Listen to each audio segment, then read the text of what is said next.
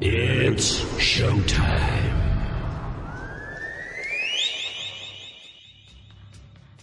Okay, Tokyo, South America, Australia, France, Germany, UK, Here we go. Head on with Bob Kincaid. Three hours of conversation, cussing, and a discussin with America's only born and bred Southern liberal talk host. Head on with Bob Kincaid is brought to you each night by Coal River Mountain Watch. Coal River Mountain Watch invites you to become part of the solution, part of a sustainable future, part of the uprising against mountaintop removal. Coal River Mountain Watch, CRMW.net. And now, from high in the hills of beautiful West By God, Virginia, here's Bob Kincaid on the Head On Radio Network. Well, howdy.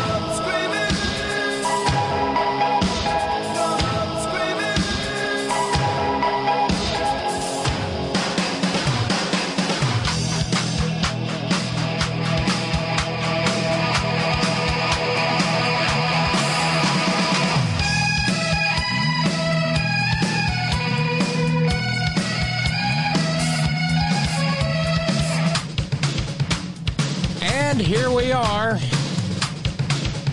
Here we go. Off and running for this first day of December 2022. This is The Horn. Head on live is where you'll find us on the interweb tubes. That's where you go if you'd like to be part of the merry, wacky, zany, real-time, madcap multimedia extravaganza that is The Horn chat room in the three hours in which this program is live Monday through Friday. 5 to 8 p.m. Eastern Standard Time, 2 to 5 p.m. Pacific Standard Time. All time zones in between and the Great Globe Round. And whatever time it is when you're listening to the to the podcast. And uh, thank you.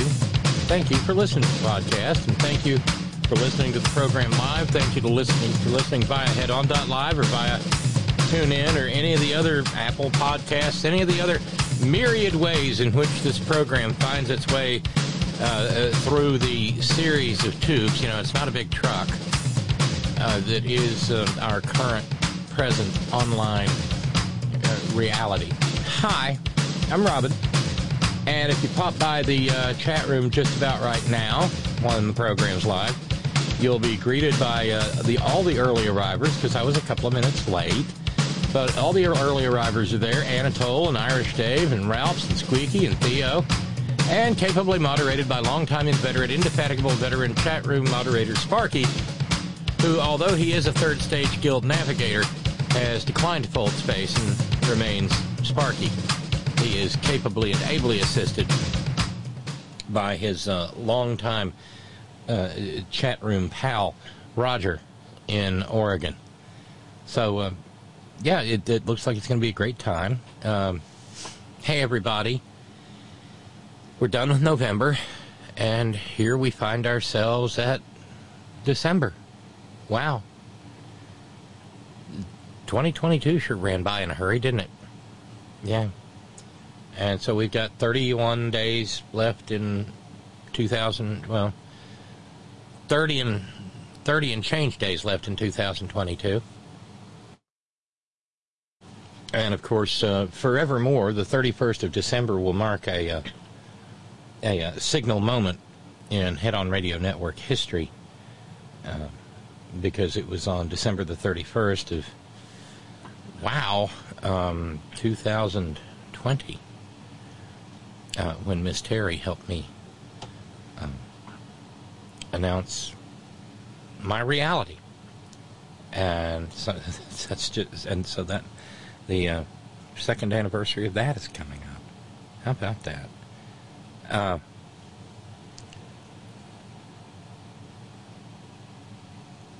so anyway, uh, every program here at the Horn begins with gratitude, and this program is no different. So we begin the program with uh, thanks to our first day of the month PayPal subscribers.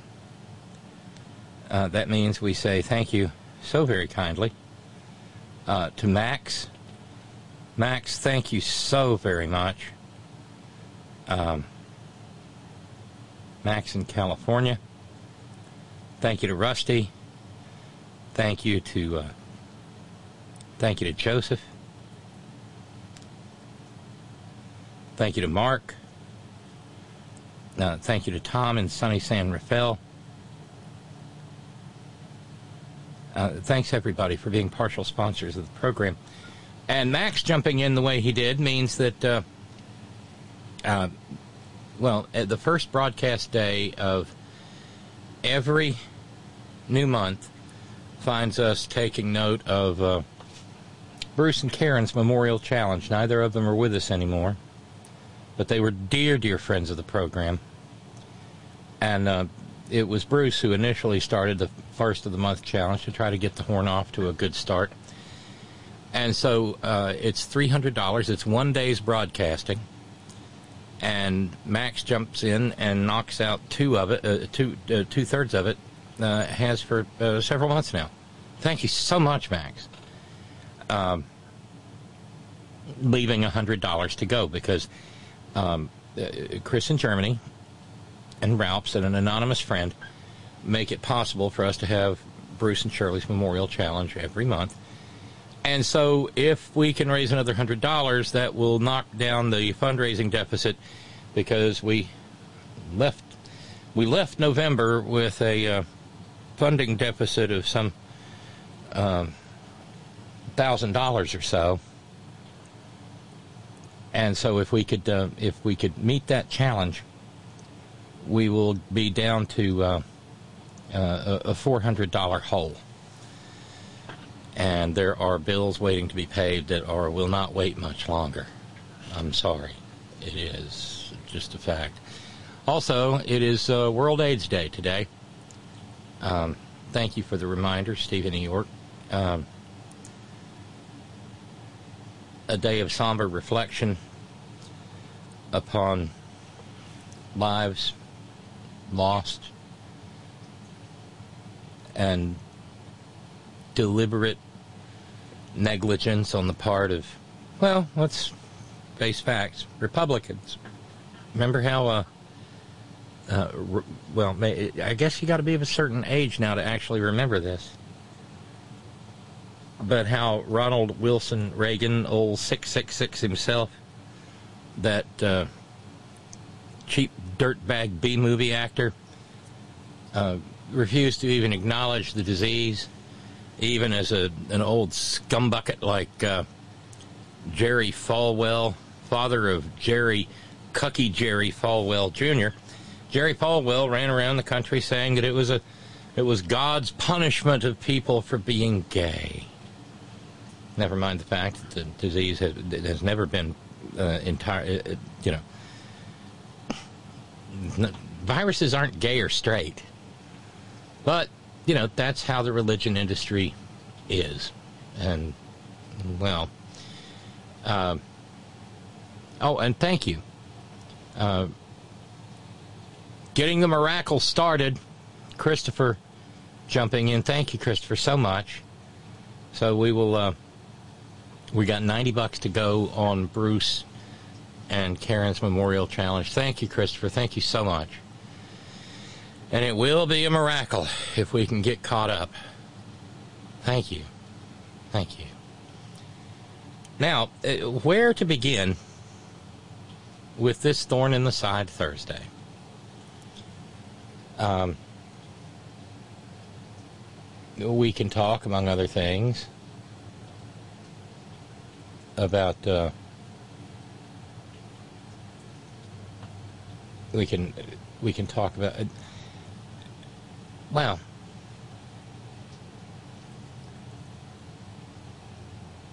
there's the railroad deal. And that is certainly worthy of conversation because, hey, look, it provides another, yet another opportunity for us to, or for me to reinforce the reality of the first law of Manchin Because Joe Manchin uh, uh, said earlier today that, uh, well, he just couldn't support the, he couldn't support the paid, paid, paid leave, paid time off paid sick days provision of the railway strike bill because that could set a dangerous precedent. Really? Dangerous precedent. Doesn't want to be setting a precedent. So again, we are reminded about uh, the reality of what I call the first law of Manchin. And the first law of Manchin is that no one named Manchin ever does anything that helps anyone whose name isn't Manchin. And this is a classic case in which Joe to the Mansion born doesn't give a damn that railroad workers have to actually take vacation time if, say, their kid comes down sick with uh, RSV and winds up in the hospital. Yeah, the the the, con- the current railroad contract with the with the railroads says that there's no paid time off. There are no sick days.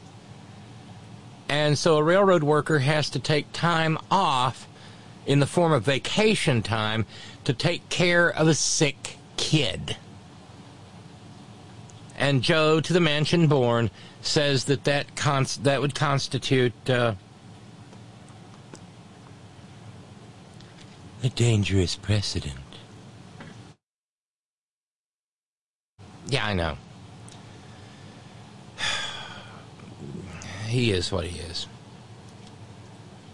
Which reminds me of just how disgusting it's going to feel when we get to 2022, and, or I mean 2024, that is. And there is not a viable primary candidate against Joe to the mansion born. And let me go ahead and go out on a limb, okay? Because remember, I'm the Manchin whisperer. I know these things. There will not be a viable primary challenger to Joe to the mansion born. Now, there may be a challenger. That person will very much likely not be viable. And I've explained this before, but it's worth explaining it again. That to challenge Joe Manchin is to flush all of one's political hopes, dreams, and ambitions down the toilet for uh, because after Joe is done with you, you're dead to him, which means you're dead in terms of West Virginia politics, at least from the Democratic side. And no, he's not going to switch over. He's not going to become a Republican. We've been over this, but sometimes it's necessary to reiterate it. Even though he no longer has his own people in power in the West Virginia Democratic Party, he still owns the machine. And he's got all the money. And the West Virginia Democratic Party, as it is currently constituted, barely has a pot to piss in or a window to throw it out of. They may have the pot. I'm damn sure with current real estate prices, they cannot afford the window. So there, now this is not like I said. This is not to say there will not be a primary challenger. We may see a repeat of 2016, in which some uh, group run out of a post office box in Southern California comes in here, convinces a patsy to primary Joe Manchin, fundraises on the patsy's back, sends most of the uh, most of the money raised on behalf of the patsy out of state. The patsy, uh, on the other hand, will be paid a Senate level salary while campaigning, but that's only for like. Mm, the, the, the months up to and including the primary, which will be May of 2024. And then the patsy will sink again beneath the waves. Okay? That's just the reality. Waiting on the other side will be At this point in time, the two leading likelihoods are either Alex Looney Mooney, presently a member of Congress, one of the two Republicans in, uh, who represent West Virginia in the House of Representatives, or possibly, if he decides to do it, make West Virginia great big old Governor Jim Justice. In no way, shape, form, or fashion have I decided in any ways whether or not I want to run for the Republican nomination for Senate in the in in in, in, West Virginia. Hell, maybe he'll turn back into a Democrat just to needle Joe a little bit. Because he's the one person that could actually primary Joe and get away with it. But Democrats won't support him because we've seen him uh, we've seen him switch parties before, so we don't particularly want to go back down that road. Um, but I just I just wanted to make that clear since uh, Joe is proving to be, you know, exactly who and what Joe Manchin is in regard to the railroad strike or potential railroad strike. Uh, it, it, was uh, Manu Raju over at CNN who published the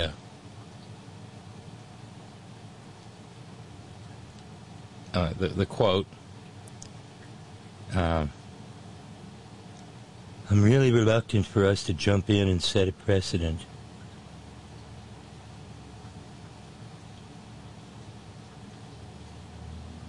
This, of course, is the same Joe Manchin who said uh, struggling uh, struggling Americans shouldn't get extra money because they might run out and spend it on well I mean you know. They might yeah.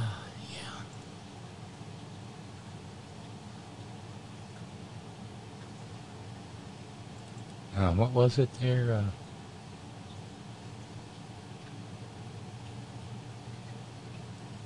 There it is.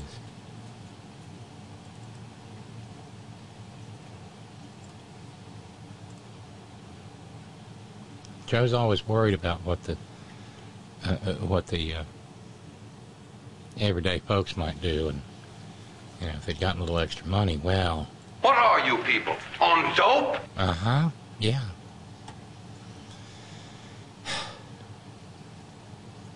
Now, another lesson from all of this. In case we were wondering,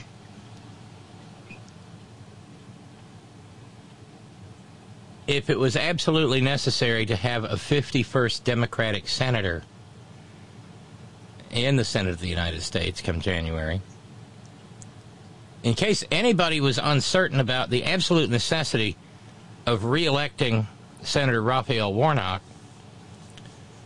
I think Joe Manchin just kind of made that abundantly clear. And so, uh, let's see, hmm, Friday, Saturday, Sunday, Monday. Yeah, we're five days uh, from the actual election day for the big Warnock uh, Herschel Walker contest.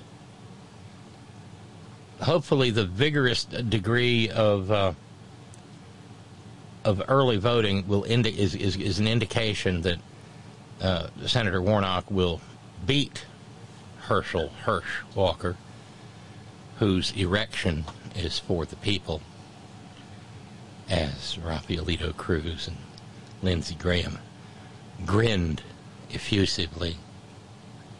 Yeah. Hopefully.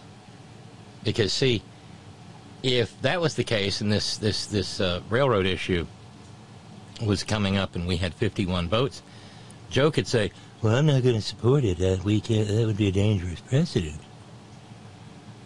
And the Democrats could say, "Cool, fuck you," and vote 50 to 49, or vote I'm sorry, 50 to 50 and have Vice President Kamala Harris come in and say, click. You lose, Joe. Joe, you're irrelevant. You dumbass. You're irrelevant. So you can also look at his refusal in this regard, or projected refusal in this regard, as uh, sort of his uh, last gasp at actually having title ownership of the Senate of the United States, assuming that Senator Warnock wins in Georgia. You know, it wouldn't surprise me. Pure speculation on my part.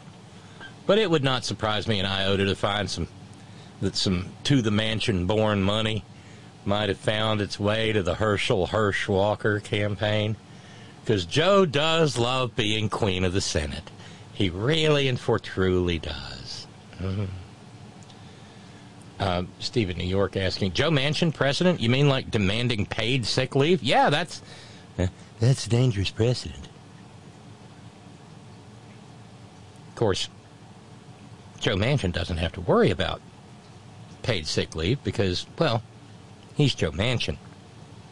And the money just rolls in whether he does anything or nothing at all. Because he's just that star spangled awesome. Well, Ralphs, that's a good question. Will Looney Mooney or Jim Justice, could they beat Joe Manchin? Joe will be extremely vulnerable in 2024 because he is the last remaining major elected Democratic official in this state. Bidding a fond farewell to Joe as he rides off into the sunset if he were to be beaten in November of 2024. I know it seems silly to be talking about November 2024 when we just got done with November of 2022, but we kind of have to. Um, yes, Joe is beatable because a whole bunch of his own party wouldn't pee on him if he were on fire. And it's safe to say that the new leadership of the West Virginia Democratic Party are not Manchin stalwarts. And in point of fact, there is the, the, the little, well, it's it's sort of the West Virginia politics equivalent of the Spanish Civil War. You know, the Spanish Civil War was a proxy war between the Soviet Union and the Third Reich. Insofar as they tested out their military leadership, their strategic capabilities, their equipment capabilities. And the fascists won that one. Well, uh, the same thing happened this year, this past May, in West Virginia, or, or not the same thing, but an analogous thing. We lost a congressional seat here.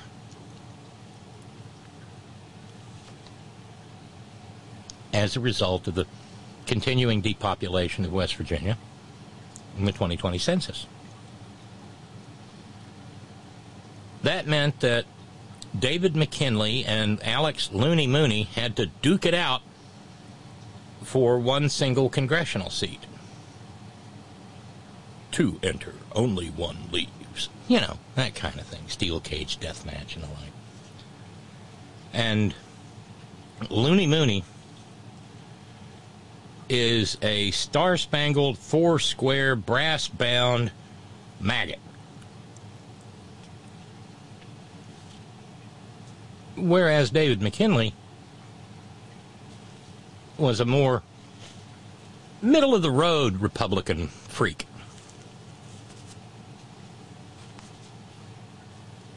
And so Looney Mooney leveraged the endorsement and support of Nitwit Nero, while David McKinley reached out to his dear, dear friend dot, dot, dot. Joe Manchin. And reached out to his dear, dear friends in uh, organized labor in the state of West Virginia, who consistently endorsed David McKinley over any Democrat who ever ran against him. And Joe Manchin poured all of his political capital and his reputation and, and, and, and, and into, into electing David McKinley. Well, by the time the smoke cleared, back in May of 2022, wasn't even close.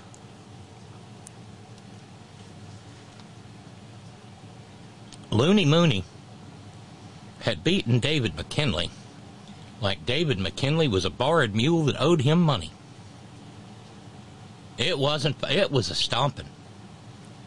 It was a humiliation. And it was humiliating not just to David McKinley, but to Joe to the mansion born. Because he, made sure everybody knew that, well, I, I think, I think David McKinley's a fine man and he needs to represent uh, this district. And he'll do a good job just like he always has. And there wasn't enough of David McKinley to scrape off the pavement. It was bad. And so, in a statewide race,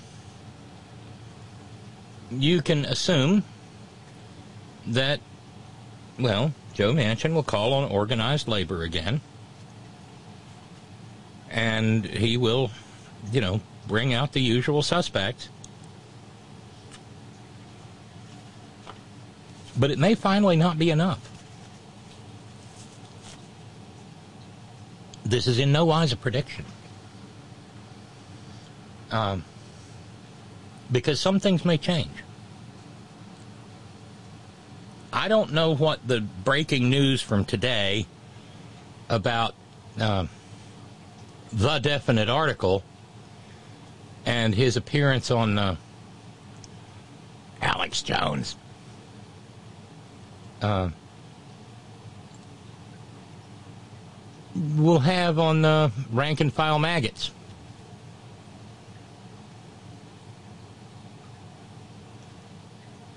It's a it, it, it's a fair question.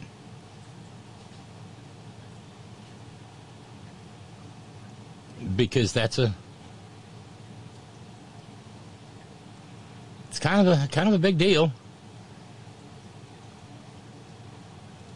I I, I guess there are some maggots who will be like, well, whatever. But no, uh,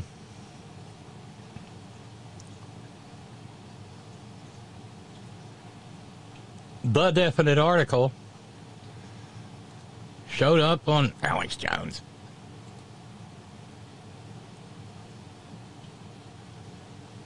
To talk about uh, the whole dinner with Nick Fuentes thing, and Alex was trying to give the definite article some room in which to rehabilitate himself, but the definite article wasn't having it. Of it. And now people are like, wait a second, the, the so called crime doesn't deserve the punishment. What did I, I thought? Well, that's right. You're not Hitler. You're not a Nazi. You don't deserve to be called that and demonized. Well, I, I see, I, I see good things about Hitler also. Now, let me just add that in this segment, he appears on set with Alex Jones. And the reason he sounds a little muffled is because he's got a full face black mask that covers his mouth and his nose and his eyes and his ears pulled down over his head. I, I, maybe so that he can later say that that wasn't really him? That that was somebody pretending to be the definite article? I, I, I got nothing of it. And now people are like, wait a second, the, the so called crime doesn't deserve the punishment. What did I, I thought? Well, that's right. You're not Hitler. You're not a Nazi. You don't deserve to be called that and demonized. Well, I I see I I see good things about Hitler also. The Jew I love everyone and Jewish people are not going to tell me you can love, um, you know, us and you can love what we're doing to you with the contracts and you can love what we're you know what we're pushing with the pornography but this guy that invented highways invented the very microphone that i use as a musician you can't say out loud that this person ever did anything good and i'm done with that I'm done with the classifications. Every human being has something of value that they brought to the table, especially Hitler. How about that one? Ari Emanuel, how you like that one? Hey, Ron, you to do anything to fix Chicago? Of it. Huh? Ron, Ron, hey, Rahm Emanuel, you're going to do anything to fix your, what? But yeah, you'll notice that he says that uh, yeah, what the Jews are doing to him with the contracts because you know there's a contracts department somewhere in the great. I'm not even going to say it out loud because holy shit.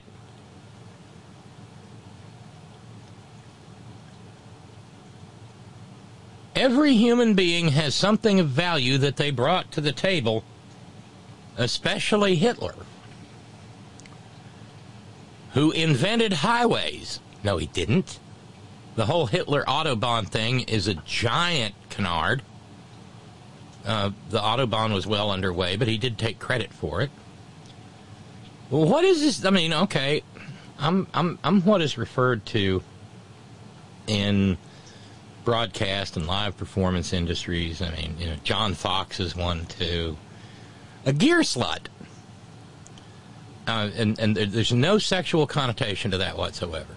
I'm a gear slut. I love, I, I, I love electronic gear. You know, broadcast stuff and and and monitoring and microphones and. Uh, been on the same microphone for almost 20 years now. This this Electro Voice RE20. You know, it started it started life. Uh, the RE20 did as a kick drum mic because it would take such incredibly high sound pressure levels, which people who like to yell on the radio soon figured out um, was really handle, handy for yelling on the radio. It's got a bass roll off setting. Uh, it, it, it does handle SPLs really well, uh, high SPLs. And between that and the Shure SM7B, those are pretty much the broadcast standards. But you know, on the road, I love uh, I love my Shure um, Beta 58.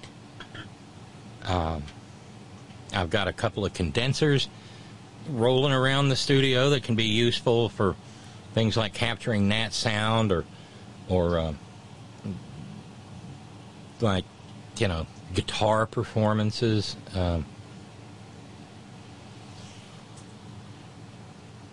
but Hitler invited, in, invented Hitler invented the definite articles microphone that he uses in his perform. Huh? Is is he talking about a Neumann microphone or something? I don't know. Flavio wants to know who is the definite article. I Caught the program at the bottom of the hour on account of an unexpected phone call. I understand. Well, in light of the fact we've we've we've, we've gone through this on a number of occasions, but if if Flavio's asking, that means other people are a little confused too, because it's hard to confuse Flavio, because Flavio is a longtime practitioner of the art of word knowing. Uh, in Mary Oldie Engelash, uh, where you see things like, the, the, and we think, I mean, ye old general store. No, no. As Mark Twain pointed out back in the late 19th century, in a piece of bawdy humor that he wrote, uh, uh um, YE was pronounced the. It is, in fact, the definite article, and that Y was used to signify in Elizabethan English the uh, hard th th sound, um, as opposed to a theta sound. So we refer to the artist formerly known as Kanye as who, who now spells his name Y E. We refer to him as the. And it wasn't long back that uh, Stephen New York pointed out that he is the definite article. So we just refer to him as the definite article. Hope that clears things up, Flavio. Happy to help. Uh, but the uh, invented this mi- the microphone. What? And at that point in time, yeah, poor. I don't think these words have ever come to uh, come out of my mouth strung together before. Poor Alex Jones. Oh, you're not Hitler. Ah, you're not Hitler. You're not a Nazi.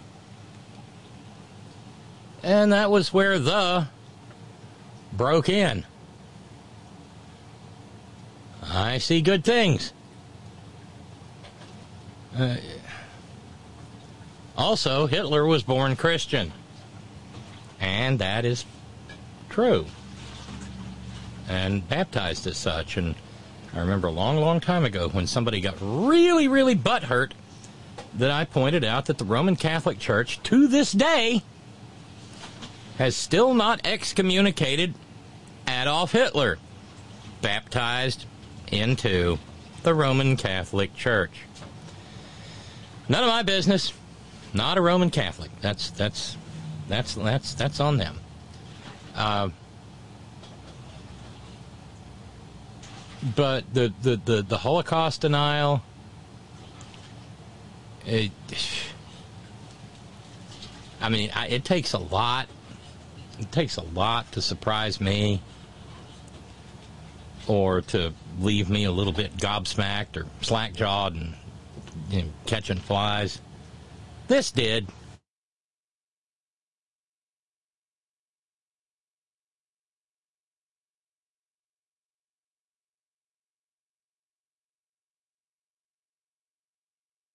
So there we are. Um, and we will uh, see where it proceeds from there, I guess. Uh, Republicans are, are, are trying to distance themselves from the remarks and from, well, they, they, they, they, they don't want to offend Nitwit Nero because he doesn't want to call out, he doesn't, they don't want him to call out the zombies on him.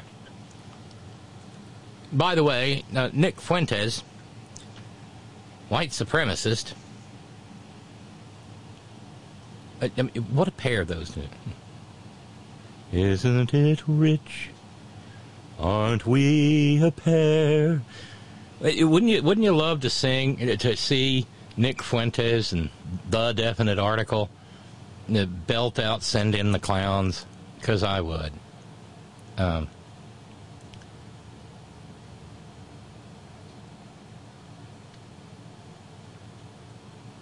but Nick Fuentes was there, and, and Nick Fuentes, of course, is a white nationalist, white supremacist. I'm still trying to figure how that is because the white supremacists don't like Mexicans either. But oh well.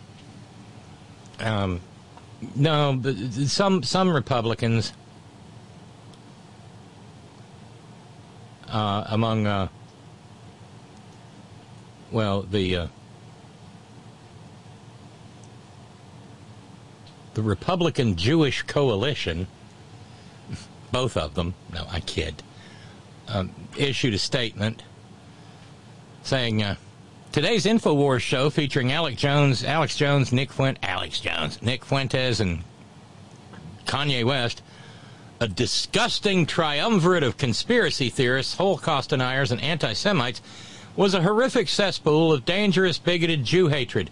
We vehemently condemn those comments and call on all political leaders to reject these messengers of hate and relegate them to the dustbin of history where they belong. Good luck, Republican Jewish caucus. Good luck. Given his praise of Hitler, it can't be overstated that Kanye West is a vile, repellent bigot, bigot who has targeted the Jewish community with threats and Nazi style defamation. Conservatives who have mistakenly indulged Kanye West was, must make it clear that he is a pariah. Enough is enough. And so the question arises why is this, why, why is this fucker's music still on any streaming platform? He does not. He does not. He has a First Amendment right to spew his uh, his his Jew hate,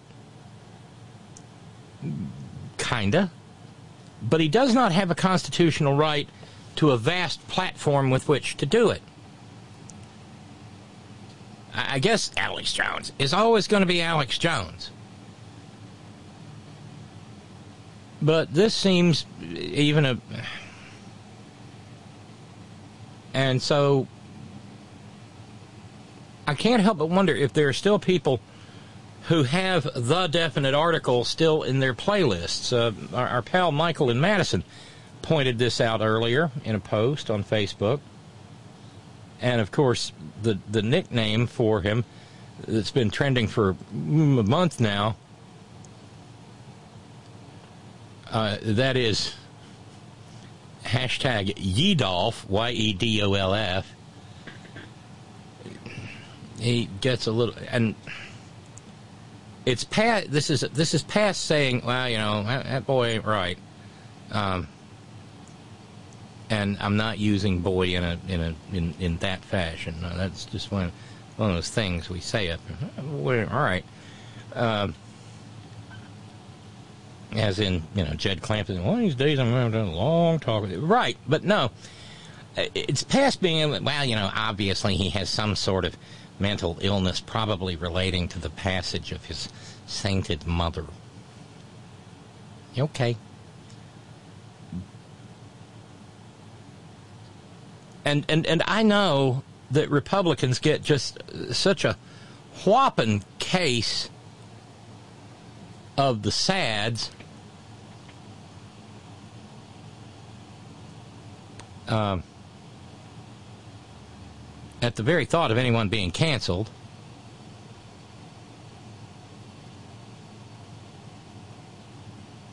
Well, it's time to cancel the.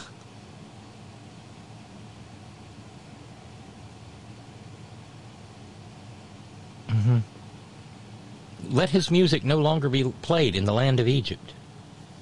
Let no longer his name be spoken in the land of Egypt. Sorry, every now and then my Yul Brynner breaks out, and I can't help it. But I wonder what the excuses are.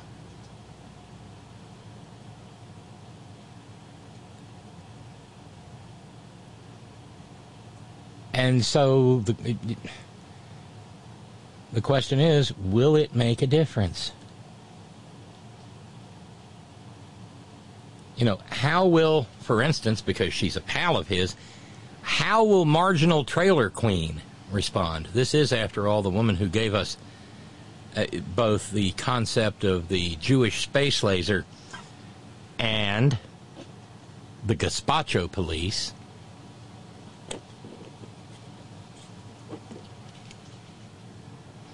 Who describes herself as a Christian nationalist. Frankly, this should be this should be an ideological conflagration that takes everyone adjacent to the with him. And again, if you if you, if you get around to figuring out how a, a, a half Mexican guy somehow gets to be a white supremacist, I, well, I, doggone it, I'd appreciate a primer on that. I just really would. And, and poor, yeah, poor brother Deacon Asa. I don't know what a brother deacon's supposed to do on an afternoon like this. Um, did I hear Yedolf say that Hitler invented the microphone? Pass me the smelling salts, will ya? I can't take this no more. It was a Telefunken U 47. It is nice to be able to do that voice every now and then. Uh, Brother Deacon Asa asking, do self-hating Jews like the now dead Sheldon Adelson still contribute to Trump, and why? I'd kind of, I'd kind of like to have the uh, perspective of, say, uh, uh, the, the the rabbi of Temple Beth Mar-a-Lago. I'd like to have a quote from that person, or maybe uh, Precious Princess I Wankum a Daddy Trump Kushner's, and and uh, Jared's rabbi. Could we could we get could we get a statement from either of those? I mean, y- yeah.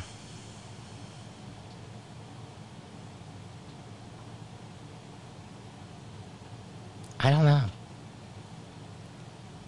But this sure does seem like the uh, the the master class version of what I keep saying, namely, uh, y'all, uh, here here in the new ninety states of America, we've got us a Nazi problem, and a hell of a lot bigger Nazi problem than most people think we have. Remember the clip of the guy from SeaTac Airport? Heil Hitlering for all he was worth? And if our continued response to that is to say, well, you know, the only kind of people that say that are people who are severely mentally ill. No, honey. No. We have a lot of real, live, no kidding Nazis in America. We've got an entire political party that is largely sympathetic to their ideology.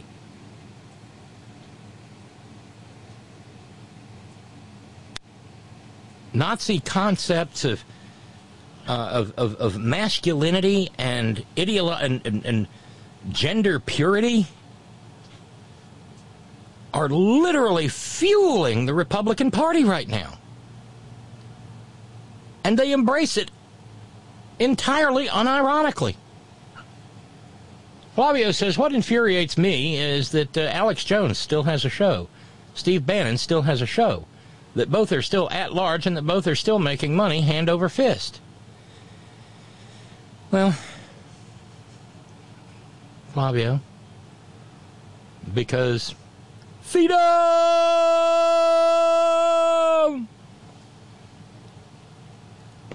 You know, paint your face blue and. and where are you going? I'm going to start the fight.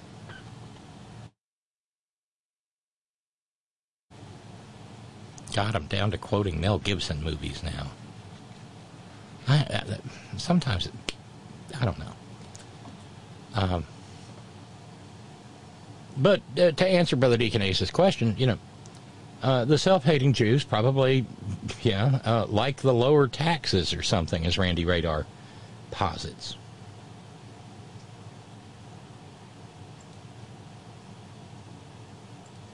But it's still kind of an open question as to how many people will uh, denounce the definite article.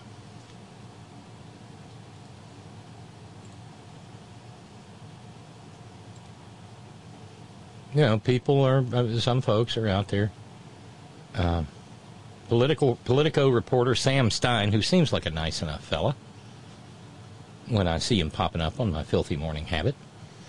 We're all gawking at Kanye, saying he sees good things about Hitler, but I can't escape the absolute dread that people who know no better and look up to this man and stumble upon this interview will be moved, even on the margins, by him.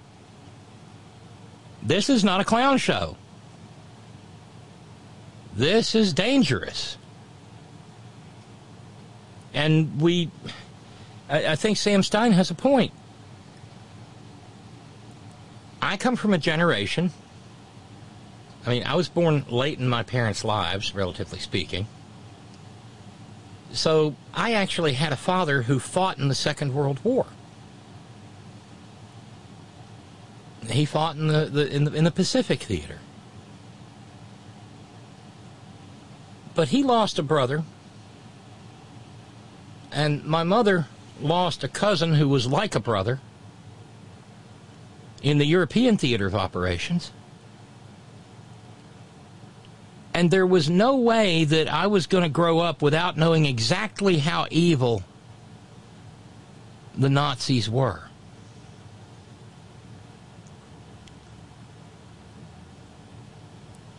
But that's a little private, personal bubble of my own.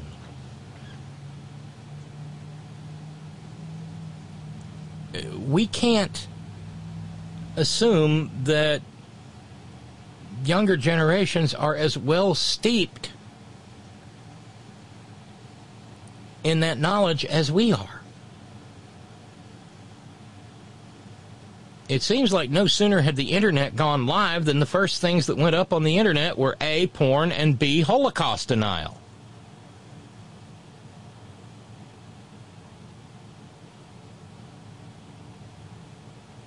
Uh, ben Collins, who made that that that that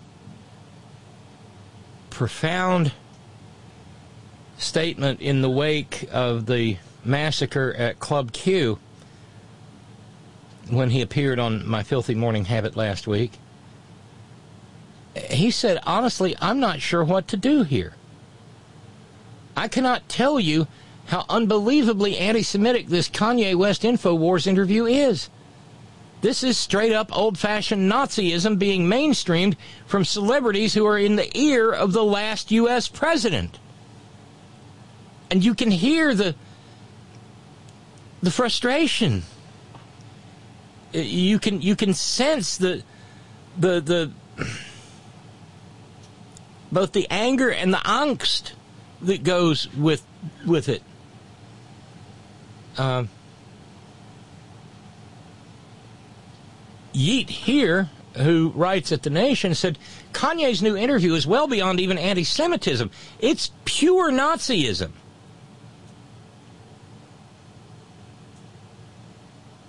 And it is. You know, whenever we, we run across this stuff, I always think back to when my son was in middle school and high school. One of his best friends just happened to think that, you know, Adolf Hitler pretty cool. And he fig- and he got that from the internet. And the first time that the first time that Ferg mentioned it, it, there it was it was a sit down and come to Jesus moment.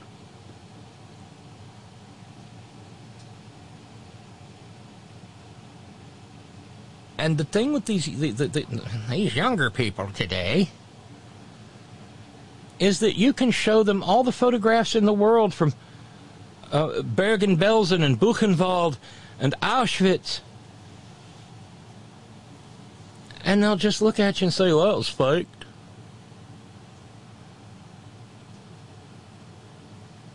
And a lot of them were behind the push to award the presidency to a man who thinks that anything that is critical of him has been faked. There's like converging lines of conspiracies. Whether it's the moon landing, the shoot, the, the murder of JFK, uh, the World Trade Center, no plane ever hit the Pentagon.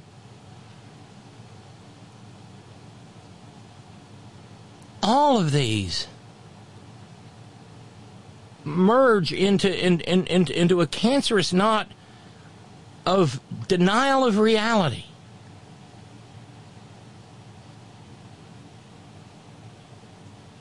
Uh, Representative Richie Torres, a Democrat from New York, who has begged people to denounce the mainstreaming and platforming of Nazism, said, This is Nazism. When are we going to say enough?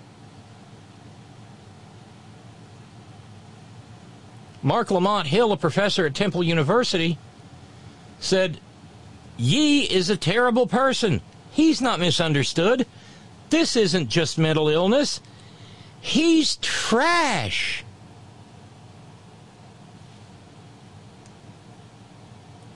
And he's not wrong. But don't don't hold your breath waiting for uh, the the mainstream of the Republican Party that's about to take control of the House of Representatives. Don't wait for them to uh, uh to to uh, deliver stirring jeremiads against Nazism. You know why? Because they can't. Because that's their base. I feel like I get a little florid, a little red in the face, trying to explain when I say the United States has a Nazi problem, I mean, the United States has a lot of Nazis in it. And they exist in one political party.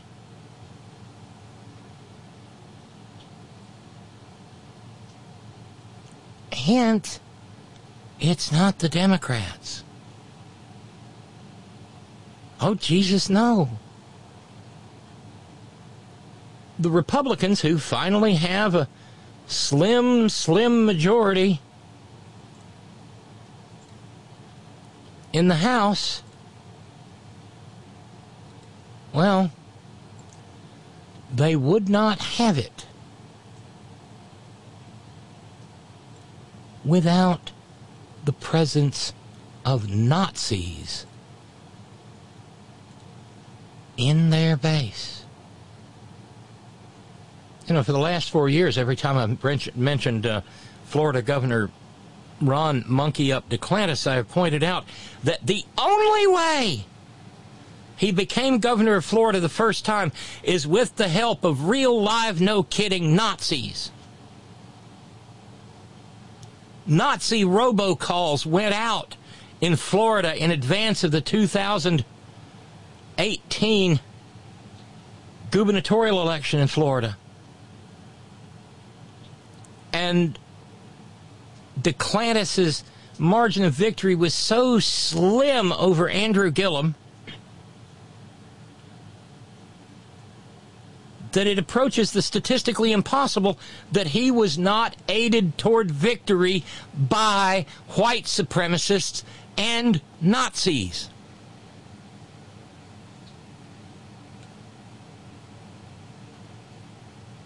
And in states like Texas and Alabama, it's equally impossible that the Republican majorities there do not have within their beating hearts Nazis and Klansmen and the like. And I fear for the future of our country.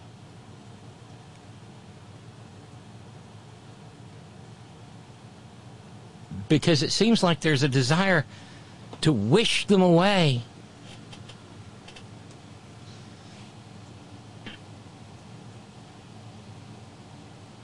Stephen New York says, I confess I wouldn't give a shit about Nazis, white supremacists, etc. However, they have a propensity to desire uh, blue steel penis extensions and shoot people they don't agree with.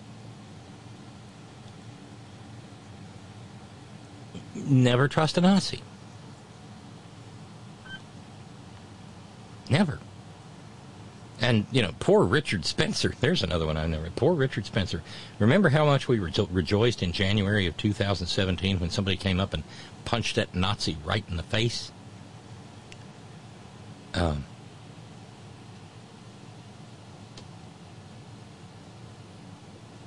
that poor dude's got to be looking at, at, at, at uh, Nick Fuentes and, and, and the definite article and what?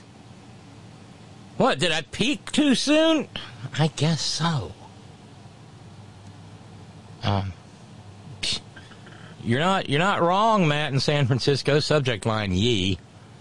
When Alex Jones is the voice of reason, you know you've crossed the Rubicon. I miss LSD.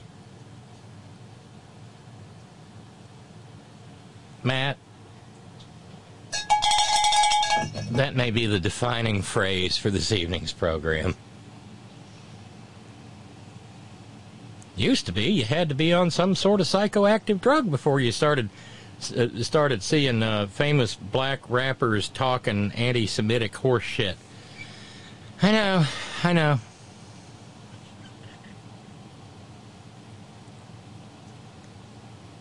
Um,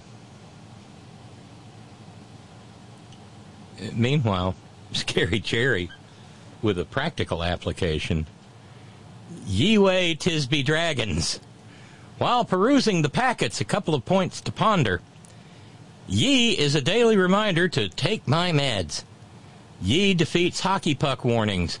Kanye could be president and the actual Antichrist.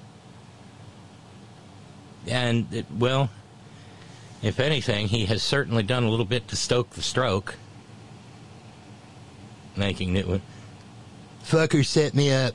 It was totally a fucking setup. He set me up. He knows I want to be president. He can never be president. I'm going to be president again. Keep keep telling yourself that, Julius Geezer.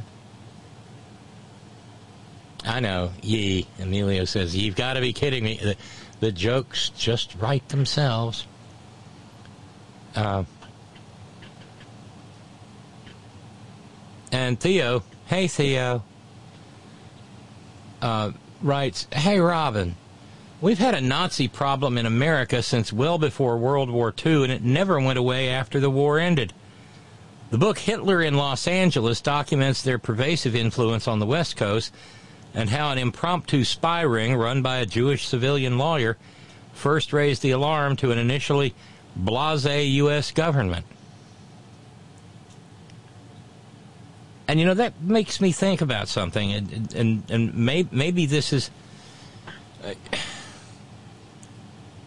I heard an interview uh, between Terry Gross and Mel Brooks the other day, in which he talked about how to deal with Nazis, and he said, you know, they we came to the conclusion that they were, you know, they, they, they were so good at organizing and they were, and they were so big and so scary. He said the only way to take them down a peg, uh, Freudian slip. The only way to take them down a peg was to make fun of them, and so that's how you wind up with "Springtime for Hitler" in the producers, or that line of ne'er do wells in uh, "Blazing Saddles" that includes Klansmen and Nazis, Methodists. Um,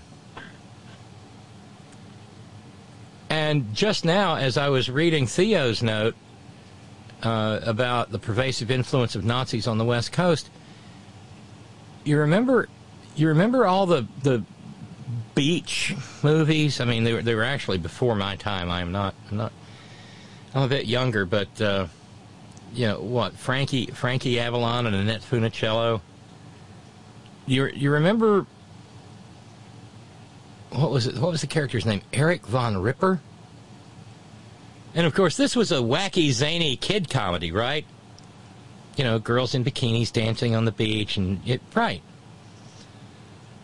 But there was a subplot in one of these in which there was a Nazi clubhouse. And in this film from the early to mid 1960s, I think, there's a portrait of Adolf Hitler on the wall. And of course, they're like a biker gang, bike thugs running around in black leather, and um, Eric von Zipper uh, is is is a clown of a character, but also dangerous. And I wonder, Hollywood being Hollywood, I wonder, Theo, if that was a, a, a reflection of something that was known to people in Hollywood that there was a Nazi problem. But somehow or another, they couldn't just announce it to the world. I don't know. Um, Ron and Raleigh says a word about the railroad strike. Joe to the Biden born came. We're changing subjects here, in case you were wondering. Joe to the Biden born came down firmly on the side of the railroad barons, the likes of Warren Buffett, the most labor and union friendly president, thought that lining the pockets of the railroads was a better option than seeing to the railroad workers' welfare. The railroads have fired 30% of their workers in the last six years and have their workers on a call schedule. The railroads are buying back stocks to line the pockets of stockholders at, at a furious pace. With friends like this, the railroad workers don't need enemies.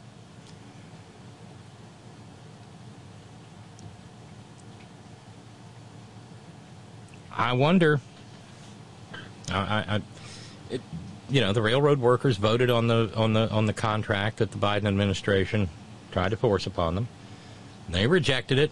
We were staring at a railroad strike, which would have had crippling effects on the United States of America. And because of the importance of railroads, uh, it's not like some other labor union by operation of federal law. In fact, uh, today is Bruce and Karen's Memorial Challenge and uh, we got 90 bucks to go on that, by the way. which will get us down to uh, uh, somewhere around 500 bucks to go to get caught up with this month. Bruce uh, started out as a brakeman on, I think, the Soo line, and worked his ass off. went to went to law school, and worked his job at the same time. And by the time he retired, he was, uh, I think, general counsel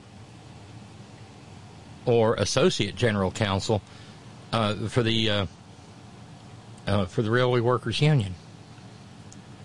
And we had long conversations about the difference between being a, a railroad union versus uh, being a so-called ordinary union.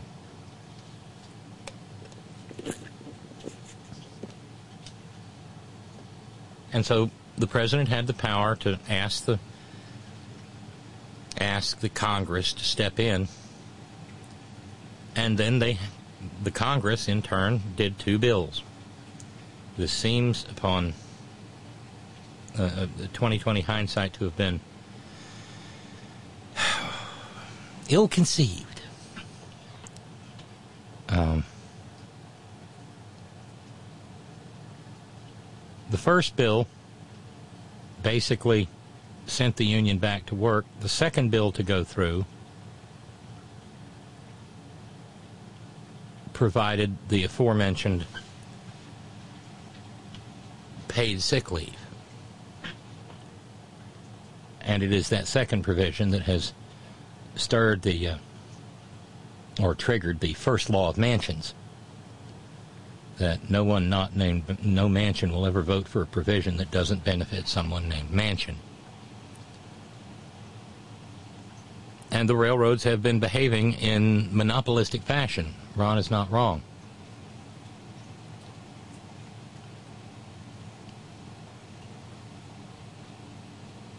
One wonders if it. Uh, one wonders if what kind of bill one could get through the Congress, this Congress in particular,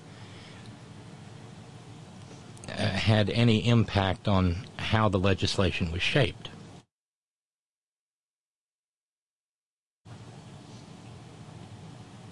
because I'm loath to pillory Joe Biden. He doesn't get free passes.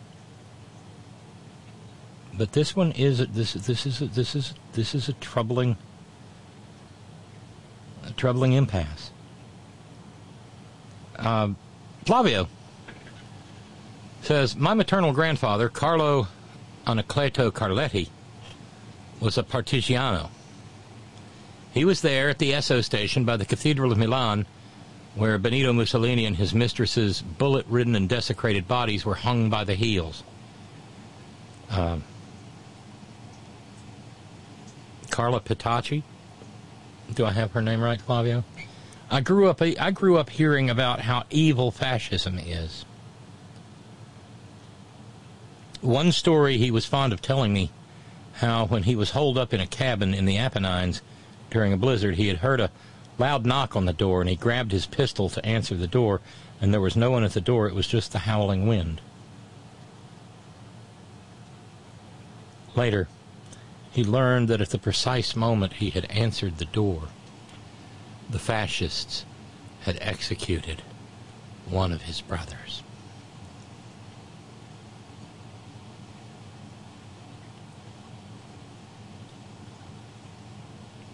Damn, Flavio. That's profound.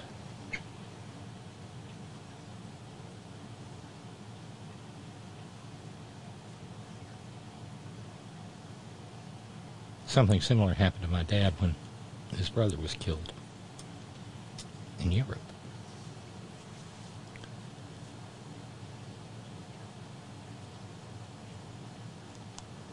Won't go into it. Um, as to the railroad, Stephen New York says, let's step back here. Why don't U.S. workers have six weeks of PTO and unlimited sick leave? All U.S. workers. Good point.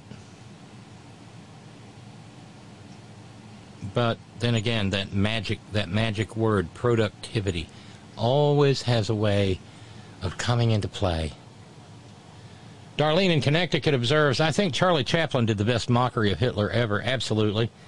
Uh, the dictator. But coming in uh, at that time, coming in uh, a close second, of all people, the Three Stooges. They did a brilliant send up.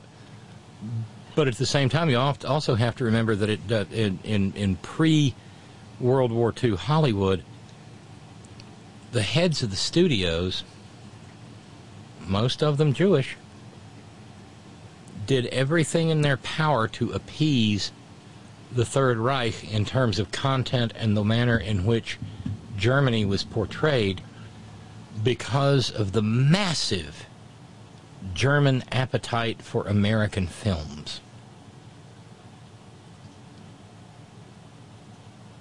And it was only after the U.S. entered the war that you began to see negative Hollywood portrayals of Nazis. For instance, uh, the Nazi colonel in Casablanca. December 1941 in Casablanca. I wonder what time it is in New York. Are my eyes really blue? My terrible Humphrey Bogart. Uh, the railroad strike, Ron and Raleigh says, would have been short, which would have been able to have some leverage against the railroad barons. The rail workers would have been able to use a short strike to move the money grubbing baron, barons off the dime because without them, the railroads don't have anything.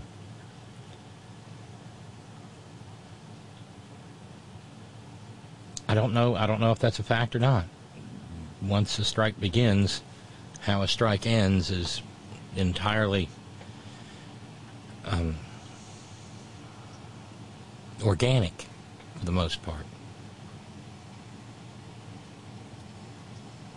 And a, an incumbent president with an economy that is not in the best of shape, not by any of his doing, but in fact by the same kind of assholes as the railroad barons, um, because the inflation with which we deal is entirely inorganic. It is a manufactured inflation uh, in which corporate America is squeezing money out of the American people because corporate America doesn't like the American people to have money rattling around in their pockets. This has been a reality since the close of the Second World War at the very er, uh, uh, latest. Too much to get into at this point in time. But we shall see what comes out of the Senate. I hope it is. I hope it is Joe to the Manchin born's last opportunity to be Queen of the Senate. But then again, we've got a debt ceiling to deal with too, to try to keep uh, to, to, to try to keep the government running. Once uh, the inmates of Bedlam get the keys to the cells come January third.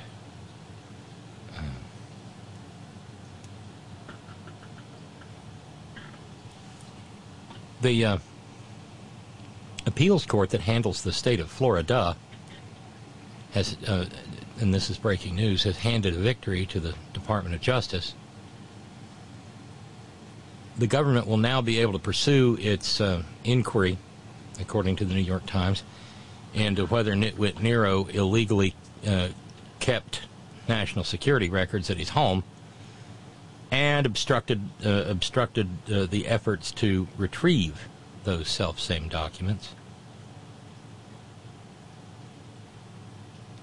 This is a clear rebuke of Judge Aileen Cannon and her Maggot 101 uh, gratitude tour for her seat on the bench. And so uh, I'm getting, and, and now that the appeals court, so now now it'll go up to uh, our most puissant, dread, sovereign, supreme Catholic majesties in Washington and see if they can cobble together a majority to tell Nitwit Nero to sit down and shut the fuck up. That's never a uh, that's never a given.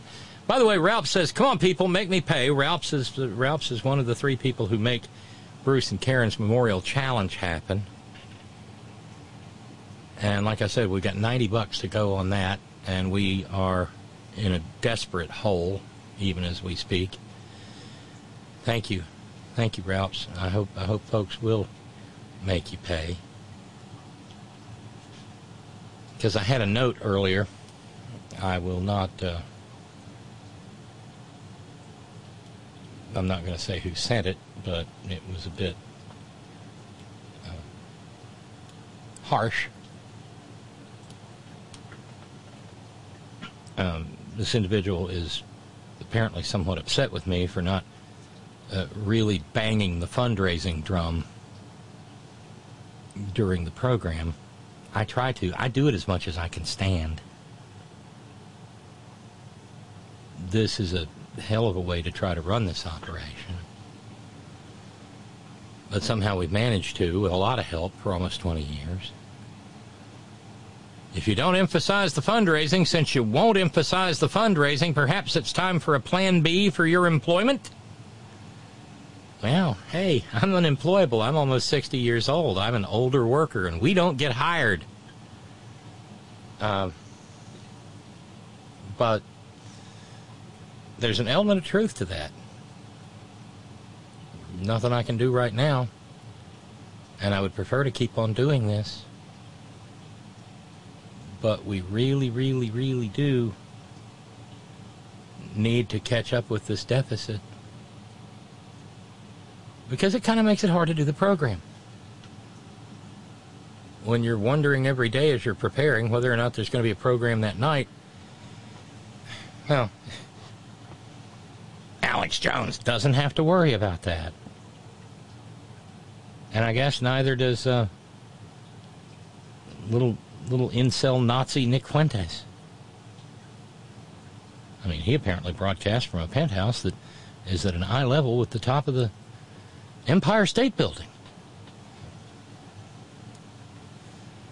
Yeah, 1940, Flavio reminds us. So if you'd like to help out, go hit the PayPal button, pretty please. Or become a Patreon subscriber. Or use the U.S. Postal Service, the Horn, 1038 North Eisenhower Drive, PMB 318, Beckley, West Virginia 25801. It's there in the Contribute tab at headon.live. 1940, Flavio reminds us, the Three Stooges, You Nazty Spy. I just saw it last week. It was awesome. I've been a fan of the Three Stooges since I was a little boy, but had never seen that episode. Fantastic. Uh, it, yeah, there was. It, wasn't there a line about the the the the, the winter garden or been a long time since I've seen it either. Yeah. But by the way, it is a Thursday, and that means we have the Green Green News Report, courtesy of uh, Brad Friedman and Desi Doyen. Great way to start the first day of December. Let's see what kind of environmental shenanigans are uh, out there in the wide, wide, often toxic world. It's Thursday, December 1, 2022. The Justice Department has named a third party manager to oversee Jackson, Mississippi's beleaguered water system. DOJ acts to clean up Jackson's failing water supply. Hawaii volcano eruption shuts down global CO2 monitoring site. Plus, as all of you know, there are tribal communities at risk of being washed away by superstorms. Biden Interior Department announces funding to help tribal communities escape rising seas. All of those escapes and more straight ahead from BradBlog.com. I'm Brad Friedman. And I'm Desi Doyen. Stand by for six minutes of independent green news, politics, analysis, and snarky comment. He gave voted four times four times against the Keystone Pipeline. Y'all know what that means? Do y'all know what that means? He gave up our energy to the enemies. The enemies being Canada? Good luck, Herschel Walker. This is your Green News Report.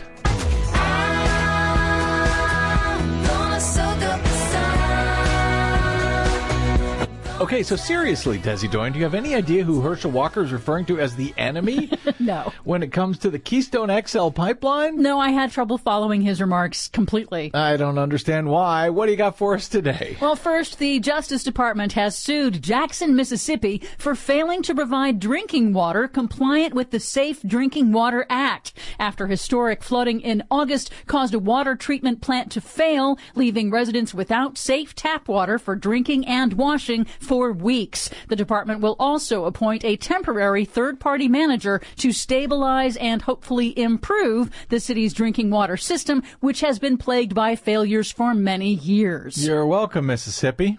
A new study warns that the freakish record deadly heat wave in the Pacific Northwest in summer 2021 that killed hundreds of people in the U.S. and Canada was not a one-time black swan event, but a preview. The new study in Nature Climate Change projects that due to global warming, such extreme heat events will likely recur in the Pacific Northwest every 10 years or so by the year 2050 unless governments act more swiftly to cut fossil fuel emissions. Yeah, they're in trouble.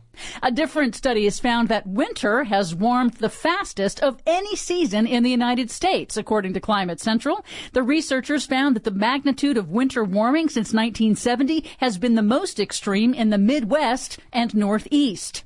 In Hawaii, the eruption of Mauna Loa, the world's largest active volcano, has shut down the global carbon dioxide monitor that has been tracking levels of atmospheric CO2 since the 1950s. Lava flows cut off road access and electricity, knocking the site offline possibly for months. But the world does now have other monitoring sites to make up for that unfortunate gap in data. Any idea why we built the carbon dioxide monitoring site right next to an active volcano? Yes, it's the perfect place on the planet to monitor global carbon dioxide because it is above pollution and it is most representative of the global atmosphere. Huh. Okay, if you say so. I don't say so. Scientists say so. Don't listen to scientists. In other news, the Bureau of Land Management this week proposed new, tighter rules to curb climate warming methane emissions from oil and gas drilling and reduce wasted natural gas on federal and tribal lands. The new rules tighten requirements for drillers to fix leaks and reduce flaring. That's the burning of methane gas at the well or venting it directly into the atmosphere, which wastes the resource and cheats the public out of royalties. Hasn't the uh, federal government been going back and forth on this for years? Obama tried to do this. Trump stopped it. Now Biden's doing it again? Yes, these are actually much tighter rules than anyone has ever proposed before. Well, let's put them in place quickly, shall we? It matters because methane is a short-lived, potent greenhouse gas with 80 times the warming power of CO2 over a 20-year period. So rapid cuts to methane leaks pay off big in reducing near-term warming. Bigly. Good news. Pennsylvania's Democratic Attorney General and Governor-elect Josh Shapiro announced this week that Coterra Energy has pleaded no contest to environmental crimes for polluting water supplies with their natural gas fracking operations. The company will pay $16 million to construct a new public water supply in Susquehanna County. Nice. Finally, at the 2022 White House Tribal Nations Summit on Wednesday, the Biden Interior Department announced additional funding to help several Native American tribes move their communities to higher ground, away from rising seas and the worsening impacts of climate change. It's part of a new program to create a blueprint for the federal government to help other communities, Native as well as non-tribal, move away from vulnerable areas. Here's President Biden at the Tribal Nations Summit. As all of you know, there are tribal communities at risk of being washed away by superstorms, rising sea levels, and wildfires raging. And it's devastating. That's why today I'm announcing a $135 million commitment to help 11 tribal communities from Maine, Louisiana, Arizona, Washington State, and Alaska to move, in some cases, their entire communities back to safer ground. And so it begins. For much more on all of these stories and the ones we couldn't get to today, check out our website at greennews.bradblog.com. I'm Brad Friedman. And I'm Desi Doyen. And this has been your Green News Report.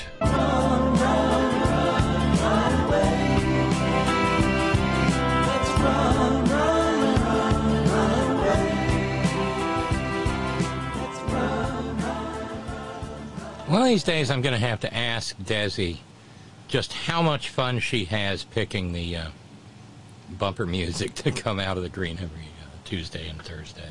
That was well chosen. Uh, we are well into the second hour of this first broadcast day of uh, the final month of 2022. Just blows my mind. Um, so, what are we like? Uh, 20, 21 days away from the winter solstice? I need to find some. I need to find some pagans around here to. Now, I'm not talking about the motorcycle club. Some pagans around here to celebrate the winter solstice with. As long as it doesn't involve nakedly plunging into frozen water or anything like that. But I think that would, you know, big fire, you know, marshmallows. I don't know. Do pagans use marshmallows?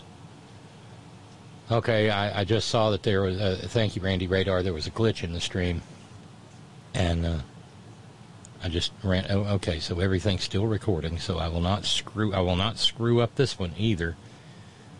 Fingers crossed, y'all. Uh, you know, our anonymous friend wrote a little bit ago and said uh, last month, for the month of November, I provided over seven hundred and fifty dollars for funding of the Horn, and I would very much like some company. And I understand why our friend would. That's a lot. We'd be screwed without that help. And so thank you to Emilio for jumping in. We are now down to, uh, uh, what, uh, 77 bucks? 77 bucks to go to finish Bruce and Karen's Memorial Challenge.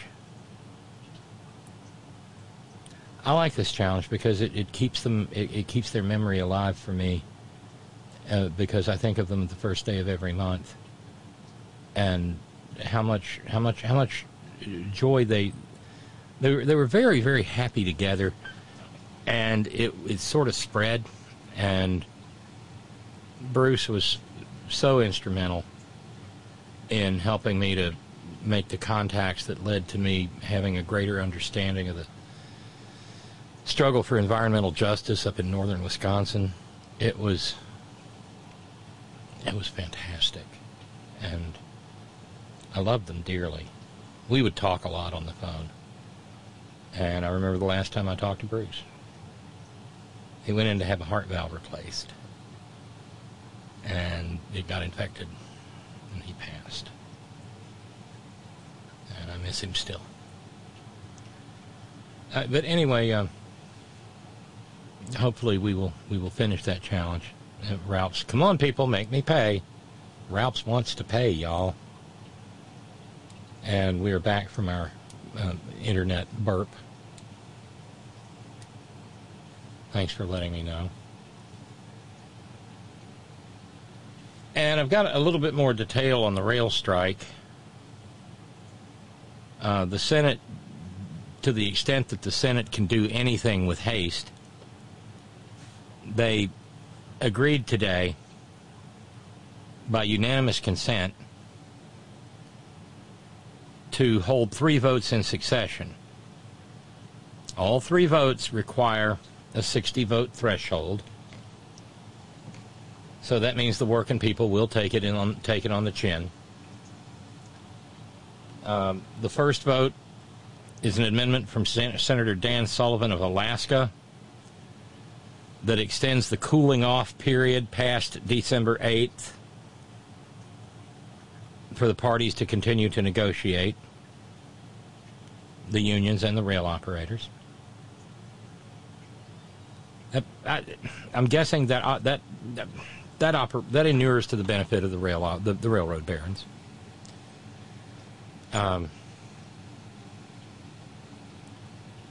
After that vote, which would require 60 to pass, a second vote will come along uh, that uh, an amendment from Bernie Sanders and a number of other Democrats to include the seven days of paid sick leave for rail workers who are now, as Ron in Raleigh notes, working on an on call basis.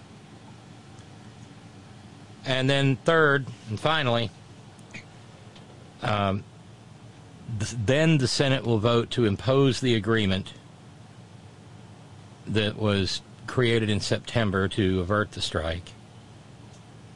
The House has already passed it, and if it's approved, it will go straight to President Biden's desk. It is not supported by all of the relevant unions.